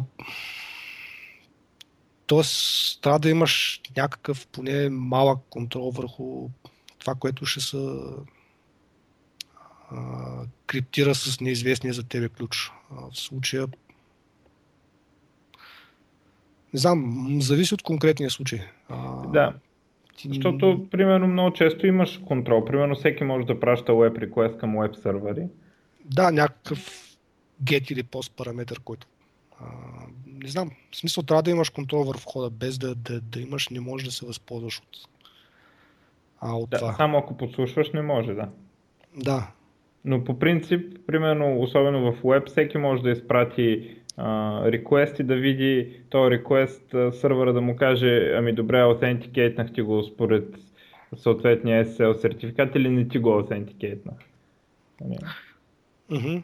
А сега другото, от което а, зависи а, изхода на атаката е а, дали сървъра ще ти връща по някакъв начин информация, че има проблем с а, падването на съобщението или, или няма смисъл. Въпросът е дали знаеш, че е правилно или грешно, а, за тебе като атакуваш би бил важен, не знам. Това пак е въпрос на да, да, да, то, оттам се получават а, дупките в сигурността, че при имплементацията някой казва дали падинга е верен. Mm-hmm. Нали така става? крайна сметка. В смисъл ти трябва да, да, да знаеш дали е верен това нещо, ти го казва сървъра, т.е. ти трябва да знаеш. ситуация сървъра няма да ти го каже, нали? Смисъл, ако имплементира. Да, и тогава няма да можеш да познаеш. Добре, да, окей. Okay. Защото това е малко странно ми беше така, защото когато пишеш нали, нормален код, а, нали, ако програмираш нормално програмиране и стане грешка, ти гледаш да кажеш максимална информация за грешката. Докато при, а, при криптографията, като се случи грешка, трябва да е абсолютно еднакво. Нали? Е, не, то е, е само в този случай смисъл, според мен. Не знам дали като цяло в криптографията е добра идея да ни пишеш. Не е ли така? Не, е смисъл... Аз такова впечатление останах че не трябва да си дава информация за греш, просто казва грешен, грешно ти е съобщението и това е. В конкретния случай да, иначе като цяло не знам дали бих могъл да си направя такъв извод. Сега в случая с Padding Oracle атаката, наличието или отсъствието на грешка е определящо за успеха на атаката и там очевидно не е добра идея да, да даваш каквато и да било информация. В общия случай, не знам, не бих извел такъв извод. В смисъл, а, това е просто конкретен случай, според мен, по-скоро. А то, то между другото е много така интересно, че така винаги много ме впечатлява как а, информация за грешката може да не е така очевидна, като Например, много често се случва информация за грешката се изразява в това за колко време се е върнал отговор. Което е... Това е един друг момент. Това, е, това са тайминг атаки. А... Да. Но в смисъл ти можеш да имаш uh, Padding Oracle, който Oracle е тайминга на заявката, нали? Uh-huh. Това, ти е, това ти дава информация дали е грешно или не. И явно може и други неща да са. Които... О, хората измислят всякакви извращения. Примерно същата информация, която би ти дала тайминга там за колко време ще се свърши някаква операция и ако това е обвързано с някаква характеристика на ключа, също нещо могат някои хора примерно го правят с а, измервайки а, консумацията на електроенергия от процесора. В смисъл това, това си е отделно Power Analysis. В смисъл, обикновено се използва не за такива големи машини, сървъри и така нататък, по-скоро за е такива системи с крипточипове. карти с чипове и така нататък. В смисъл, и те, когато, когато се правят тези неща, винаги ли става въпрос за Padding Oracle или, или а, се използва за други, за други Не, в случая по-скоро се опитват а, на база а, опитват се да познаят а, някаква информация, грубо казвам, нещо за ключа. В смисъл, mm-hmm. ако самата операция по криптиране или декриптиране, примерно отнема повече време, ако е използван един ключ или по-малко време, ако е използван друг ключ. Ако самия ключ а, по някакъв начин е обвързан с изчислителното време, свърз, а, необходимо за операцията, да. те благодарение на това а, се опитват вече да, да, да, да познаят нещо за ключа смисъл. Да, и могат да сведат брутфорса до много, много, много по-малък малък брой ключове, отколкото самия алгоритъм. Ами могат да си съкратят по този начин keyspace, защото, примерно, то зависи от случая. То, сега, конкретния случай, примерно, могат да решат, а, този ключ, да речем, първите му два байта не може да са такива, защото ако бяха такива, тайминга ще е друг. И нещо от сорта сега точно конкретно... И скъсяваш keyspace с 16 бита, примерно в това. Ами, примерно, да, смисъл, сега това е общо казано, но горе-долу а, това е идеята на, mm-hmm. на такъв сорт атаки. А, сега аз съм чувал и за други, за други извращения. Пак предимно свързани с такива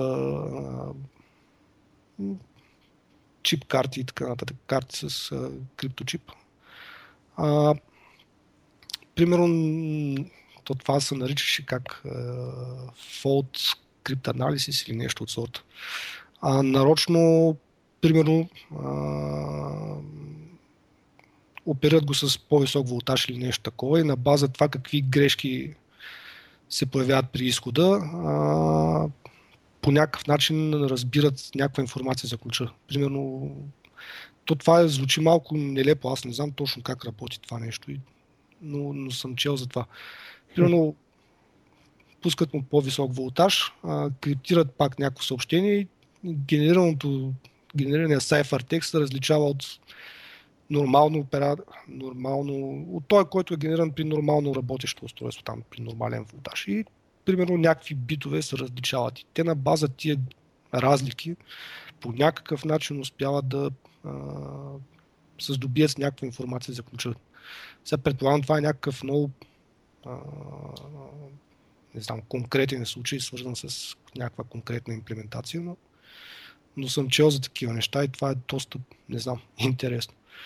Mm-hmm. В общия случай обаче такива неща а, не винаги са свързани с а, самия алгоритъм, по-скоро са свързани с имплементацията, защото а, Примерно AES, а, той е доста добре известен алгоритъм, симетричен криптоалгоритъм.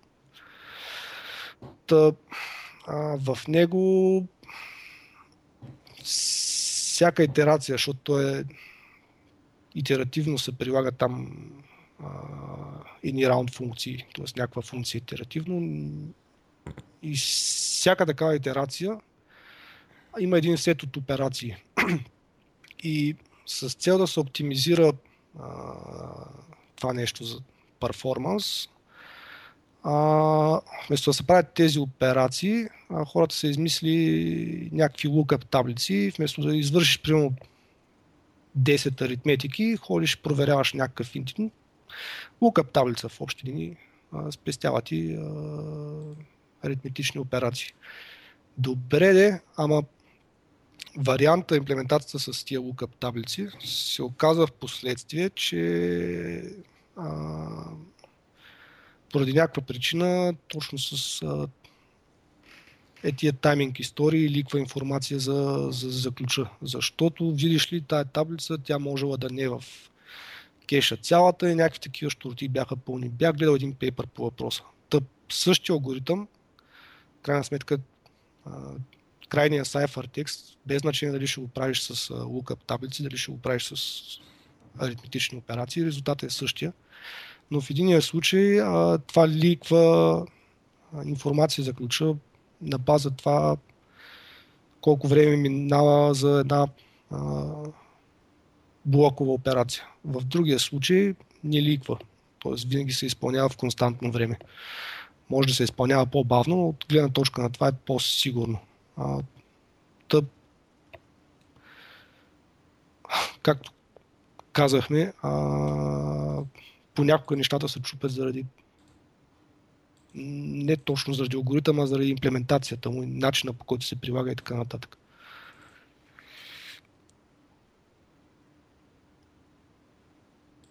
Ми, ако искате, между другото, може да се ориентираме към приключване, защото май бая време направихме. Час и 40 приблизително сме до момента с първата част. Да, да има и за другия път. Ако ще има друг път, но да. So, gateway, от Gateway зависи, дали ще има друг път. А, добре, а, окей. А, добре. Аз имам и други въпроси, но наистина може би ще е по-добре другия път. Между другото, мога да направим следното нещо. Хората, които нас слушат, могат да пишат коментарите, ако нещо ги интересува конкретна тема. Примерно как точно работи RSA или как работи SSL или нещо подобно и вече ще намерим някакви варианти, било то с Gateway или ако той няма време по някакъв друг начин да отговорим на тези въпроси. Ми аз мога да отговарям, сега не мога да обещая, че ще стоя нон-стоп да гледам нови коментари, е, да отговарям. Е, не, не, ние ще ги подготвим и ще ги сдъвчим и ще ти ги дадем на тебе с този въпрос от тази гледна точка. Uh-huh. А, така че просто за да ни ориентирате, защото днес наистина идеята беше да, да си поговориме така по-общо като цяло за криптографията, различни такива интересни нещица. А пък за напред вече може да влиза в някаква специфика, ако има желание, естествено, ако имат хората желание за това нещо. А, добре, да приемем, че приключваме ли? Ми, ако искате нещо да кажете така финално или финални въпроси, или изводи, да да знам. И, аз извода, който съм стигнал много отдавна е, че ако не разбираш криптографията, не дей пипа там, дете не разбираш. Не си мисли, че като направиш нещо по-сложно или така нататък, или го завъртиш, или го леко го промениш, подобряваш криптография. Аз затова не пипам. Именно. Е, затова аз винаги го обяснявам, като имам някакви лекции нали, и така нататък. Казвам, вижте, не ползвайте хеширане, не става. Хората са седнали, измислили са Bcrypt, конкретно случая на PHP, ползвайте него. Не го пипайте, ще го, ще го щупите. И те не вярват. И си мислят, че ако вземат Bcrypt и го хешират или някакви други, то в смисъл, като направите това нали, посоляване, айде сега през ша, айде след това през MD5, айде след това пак през ша, е било супер сигурно и няма как да го Да, защото разбият. никой не знае, че точно в такъв ред точно такива алгоритми. Ей, знаеш какво? Rainbow таблиците, между другото. Моля да поговорим малко за Rainbow таблиците, ако имаш желание, възможност и време. Добре. Аз... Да обясниш какво е Rainbow таблица, защото много хора си викат е тази Rainbow таблица, как ще, как ще разбие, примерно, MD5. Ами, по принцип, не знам защо повечето хора си мислят, че Rainbow таблицата е просто някакво дикшенари с а, евентуални входове, евентуални изходи, хеш суми някакви. Цялата работа е това да ходиш да търсиш а, вътре в тая таблица нещо на готово сметнато. Сега това на практика няма как да е така, защото първо, ако искаш да покриеш целият там сет от възможни ходове, които си харесал там. Примерно всички пароли с дължина до да речем 20 символа, тая таблица би станала безумно голяма и само лукъпването на това нещо ще ти отнеме, не знам, доста време. А, идеята е малко по-различна. А, значи, а, избираш си, да речем, добре, първо това е pre-computation атака, така да го кажем. Смисъл, а, малко или много първоначално трябва да инвестираш някакво изчислително време, за да пресметнеш а, въпросната таблица. И какво представлява точно тая таблица? Значи хващаш а, някакъв а, стартов низ, примерно, няма значение. И измисляш някаква трансформация а, в контекста на Rainbow таблиците, това се нарича редукционна функция, която ти е тя ти служи един вид като обратна операция на хеширането. Сега, естествено, хеширането няма обратна операция и няма как от хеш стоеността да получиш оригиналния вход. А, значи, редукционната функция е просто нещо, което мапва а, хеш суми към нещо от множеството входове. В смисъл не е казано, че е обратната на хеш операцията, просто е нещо, което мапва прави обратното, мапва от хеш сума към а, а тя, тя специфична за всеки хеширащ алгоритъм ли? Е? Примерно редуцираща функция за MD5, за SHA-1 не, не, а, не, или не. измисляш си нещо произволно? Не, нещо произволно, значи няма значение какъв е хеш алгоритъм. За редукционната функция има вече други изисквания. Там не, не трябва да... Добре, това е малко дълго за обяснение. В смисъл, там възникват колизии, като възникват колизии, стават мизери. В смисъл, ненужно се претърсват.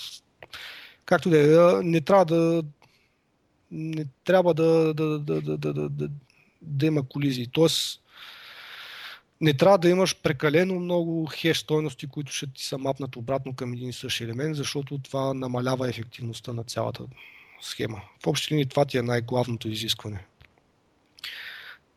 След като си избереш начална стойност, след като си харесваш някаква такава редукционна функция, почваш да си генерираш първоначално таблица. Т.е. почваш от началния елемент, смяташ хеш сумата, смяташ редукционно, смисъл мапаш, използвайки редукционната функция, от хеш сумата стигаш до някакъв а, низ пак първоначално. След това хващаш този ниш, смяташ му хеш стоеността, пак с а, редукционната а, функция, която си харесал, генерираш и така генерираш една дълга редичка от, а, от стойности, стрингове. А, и сега това нещо има две характеристики. Добре, има един друг момент, че за цел да се намалят тия колизии, трябва да в общи линии използваш различни редукционни функции. Те обикновено не са различни, ами слагат някакъв параметър на функцията.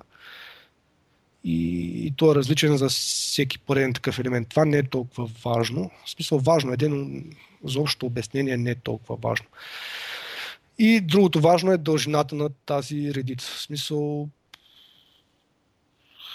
колкото е по-дълга, това означава, че първоначално повече време ще ти трябва да го сметнеш, но евентуално ще покрива по по-голям сет от а, някакви такива стоености, по-голямо множество. И а, една такава редичка, то това се нарича chain, е един елемент от тази таблица. В смисъл след това съответно хващаш, избираш си друг начален низ, смяташ пак тази дългата редичка и таблицата ти представлява а, е такива чейнове, наблъскани един с друг смисъл, като таблица. А визуално, ако мога да го обясня, дали може да пращаме URL, то после ще го не, после ще го посложим уралото, ако искаш към а, самия подкаст. Няма проблем. Mm-hmm.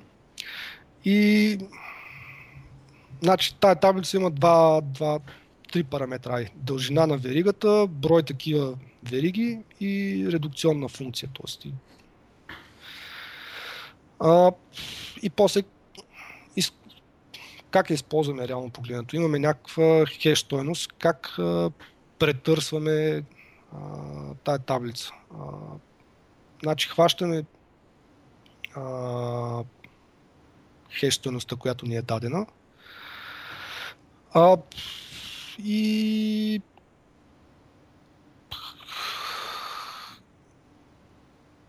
използвайки редукционната функция, намираме съответстващия елемент.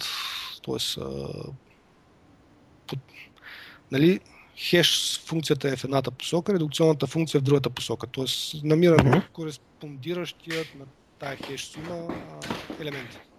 Mm-hmm.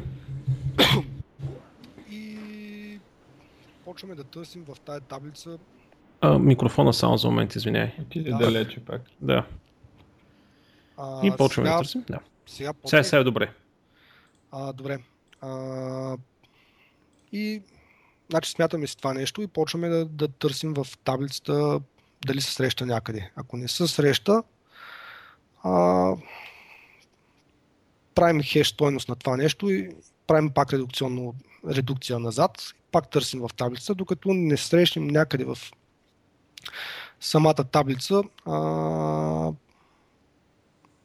редуцирана стойност, която съвпада с това, което току-що си получил.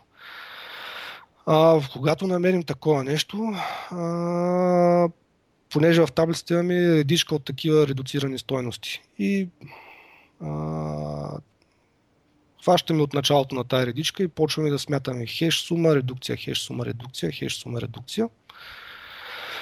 И по този начин стигаме до момента, в който редукцията ще даде това нещо, което търсиш. И на предишната стъпка си получил хеш... Оле, почва ми се губи вече из главата. Не, обратното беше. А, както и да е идеята, е, че като тръгнеш да търсиш в тази таблица, ако някъде намериш съвпадение с редуцираната стойност, хващаш началото на чейна и почваш да смяташ а, хеш, редукция, хеш, редукция, хеш, редукция и като стигнеш до това, имаш някакъв момент, в който знаеш кое нещо е докарало до, до тая хеш стойност. В смисъл, някаква така штуртия беше. А, малко ми изляза от главата, трябва да го разпиша, но идеята беше такава. В смисъл, имаш хеш стоеността, която търсиш там, искаш да намериш какво съответства на. И редуцираш един път, гледаш дали някъде в таблицата се среща нещо такова, не се среща добре. А, хеш сума на това, редукция на това пак, търсиш в таблицата хеш сума, редукция и до момента, до който стигнеш в таблицата нещо, което да съдържа този редуциран низ. Когато срещаш такова нещо, хващаш началото на чена и смяташ пак редукция хеш, редукция хеш последната хеш операция преди, преди да стигнеш до съвпадението, я правиш върху низ, който, който търсиш в крайна сметка. В смисъл, някаква така щуротия беше. А, сега повече детайли за редукционната функция, какво точно беше добре да... Ами. Да. Аз горе-долу се ориентирах как е. Ако искаш за следващия път, мога да направим нали, по-детайли, всъщност как точно работи редукционната функция, защото това е тънкият момент. Как точно е самата редукционна функция, как точно, как точно го прави това нещо. Ами, може, Мисля, обикновено са, не знам, може дори да хванеш самата хеш стойност и примерно може да Значи ти първо искаш а, да ти редуцира до някакво множество от низове с някаква дължина, примерно 8 и 7 си нека са 8. Може да хванеш просто хеш функцията и да си харесаш няколко байта там от нея, които да ти докарат по някакъв начин. Няма, няма значение, смисъл каквато е. Въпрос е да, да не колидира. Добре, а може колко... да отрежеш дори хеш, ама това няма да е много добра идея. Примерно може да отрежеш 8 байта от, от хеш стоеността и, и да ги използваш. Това пак ще е вид редукционна функция, няма да е изобщо а, културна, но не знам. Yeah. А, добре, това нещо, Rainbow таблиците са за хеширащи алгоритми ли се ползват или за криптография също се ползват за хакване на криптография? Не, за това е един вид компромисна атака при атакуването, компромисен вариант при атакуване на, на, на хеш функции. Що компромисен? Защото в общия случай, за да намериш а, това, което е продюснал този хеш, а, ти хващаш и почваш да смяташ а, за някаква бройка, някакво множество от кандидати, кое ще ти даде същата хеш сума. Като това изисква определено изчислително време. А, Rainbow таблицата е компромисен вариант от гледна точка на това, че а, изискванията към изчислително време се намаляват за сметка, към, за сметка на изискванията към а, дисковото пространство, защото тия таблици малко или много стават големи, за да покриват достатъчно много а, възможни входове. Тъп реално погледнато офсетваш изчислително време за, за, за дисково пространство. А... В компютърите не е ли винаги така? Или ще е за сметка на памет, или ще е за сметка на процесор? То, като mm-hmm. гледам, то, това е класическия проблем. Добре, де, един такъв въпрос, защото наскоро водихме и там и спори си непознати.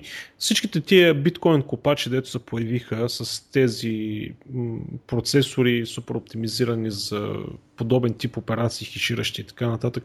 Това колко ефективно е да вземеш примерно някой биткоин копачите и да го препрограмираш за трошене на криптография. Извинете за прекъсването. Та, говорихме за биткоин апарати, т.е. колко е ефективно да се използва такава копачка за биткоин за тропене на, трошене на криптография и хиширащи алгоритми. Има ли смисъл? Практич, практично ли е това нещо? А, практично от гледна точка, от финансова гледна точка? Става въпрос, те имат огромна изчислителна мощност. Нали? Те, говорят, нали, те правят няколко терахеш, терахеша в секунда, т.е. няколко трилиона хеш съобщения проверяват в секунда. Mm-hmm. Тази а, сериозна изчислителна мощност, която е специфично направена за хеширащи алгоритми, може ли с лекота да бъде приложена към трошене на хеширащи алгоритми и към най-вече към трошене на криптография? Не. А, значи това са специализирани чипове, самите операции, които се използват в биткоин, значи това е много специфичен случай. Ти в случай имаш а, две поредни SHA 256 операции, обаче входа е форматиран, така да го кажем, по много специфичен начин и реално погледнато ти пробваш а, да променяш само няколко байта от входа. Входа трябва да ти изглежда по някакъв определен начин. А, реално погледнато е надали ще търсиш точно това, ако искаш да, да, да, да, да атакуваш някакви примерно хеширани пароли. Като търсиш възможните кандидати за, за хешираните пароли, те надали са смисъл структурирани точно по този начин. Сега не помня точно как изглеждаше входа, но да речем това, което се хешира, няколко байта от него са ти константни, няколко можеш да променяш, няколко зависят там от други неща и реално погледнато въртиш само няколко, няколко байта. Всички останали са фиксирани по някакъв начин. И mm-hmm. реално погледнато не мисля, че точно същия хардвер а, ще ти свърши работа. После това не е програмируем чип, смисъл това е, това е ASIC чип. То е тя логиката е фиксирана в него. Ти не можеш да го накараш да работи по друг начин. От друга страна, ако си направиш а, същия чип, само че с а, цел изрично да троши пароли, т.е. хода да ти е такъв начин, да ти е такъв, да не е по някакъв начин фиксиран и, и алгоритъма да еди какъв си и така нататък, би докарал същото. Естествено, това би изисквало доста големи инвестиции. Сега смисъл. А, Добре, а в момента кой е най- най-практичният начин за един нормален потребител като мен, един нормален софийски дришлю, да троши а, хешови и криптография? Много видеокарти, а, някакви специфични Ми, неща? Мисля, че най... как да кажа... А, най-практичен от финансова гледна точка би бил варианта с многото видеокарти. Сега практически проблеми свързани с това ако се живее в шумен парник, okay. да, и висока сметка за ток. Да. В последната видеокарта, която изкарах от там тези Tesla сериите, мисля, че беше 350 вата консумацията. А, че това не е много. Ами да, те ще те намалят. Значи слагаш 10 такива, 3 кВт и половина. Та енергия, която ще... Стопи контакт. Да, не, то контакта ще издържи. Въпросът е, че тази енергия трябва да излезе някъде в стаята. Нали, това е калорифер 3 кВт, който работи в стаята. Зимата не е толкова зле. Не знам. Другия проблем а. е с шума, той е не по-малко да. гаден. Точно, да. Ти звучиш като човек, който е наредил малко да купае биткоини, май. Е, някъде по мазето. Едно време купаех, сега вече не съм. Това няма смисъл вече. Mm. Добре. Ами, Добре, нека да приключваме тогава. Мисля, че така доста неща пообсъдихме. А, много ти благодаря за участието Gateway. А, и... Няма защо. Аз съжалявам, и... че малко се накъсаха нещата. Не, не, не, няма никакъв проблем, не за това. Те няма Ще да се накъсат. Те няма да се накъсат в финалното, след като мина през а, аудиото. Всъщност, ние не цензурираме. Ние просто режеме глупостите, които ние си говорим помежду си, дет не са за всеослушание. А, крайна сметка, ще набият. Някой път има и такива разговори, дете ще набият. А, така че няма да е накъсано. И ми, добре, а, благодаря ти много още веднъж и, И аз мерси. и до скоро. Чао. Чао. Чао, чао.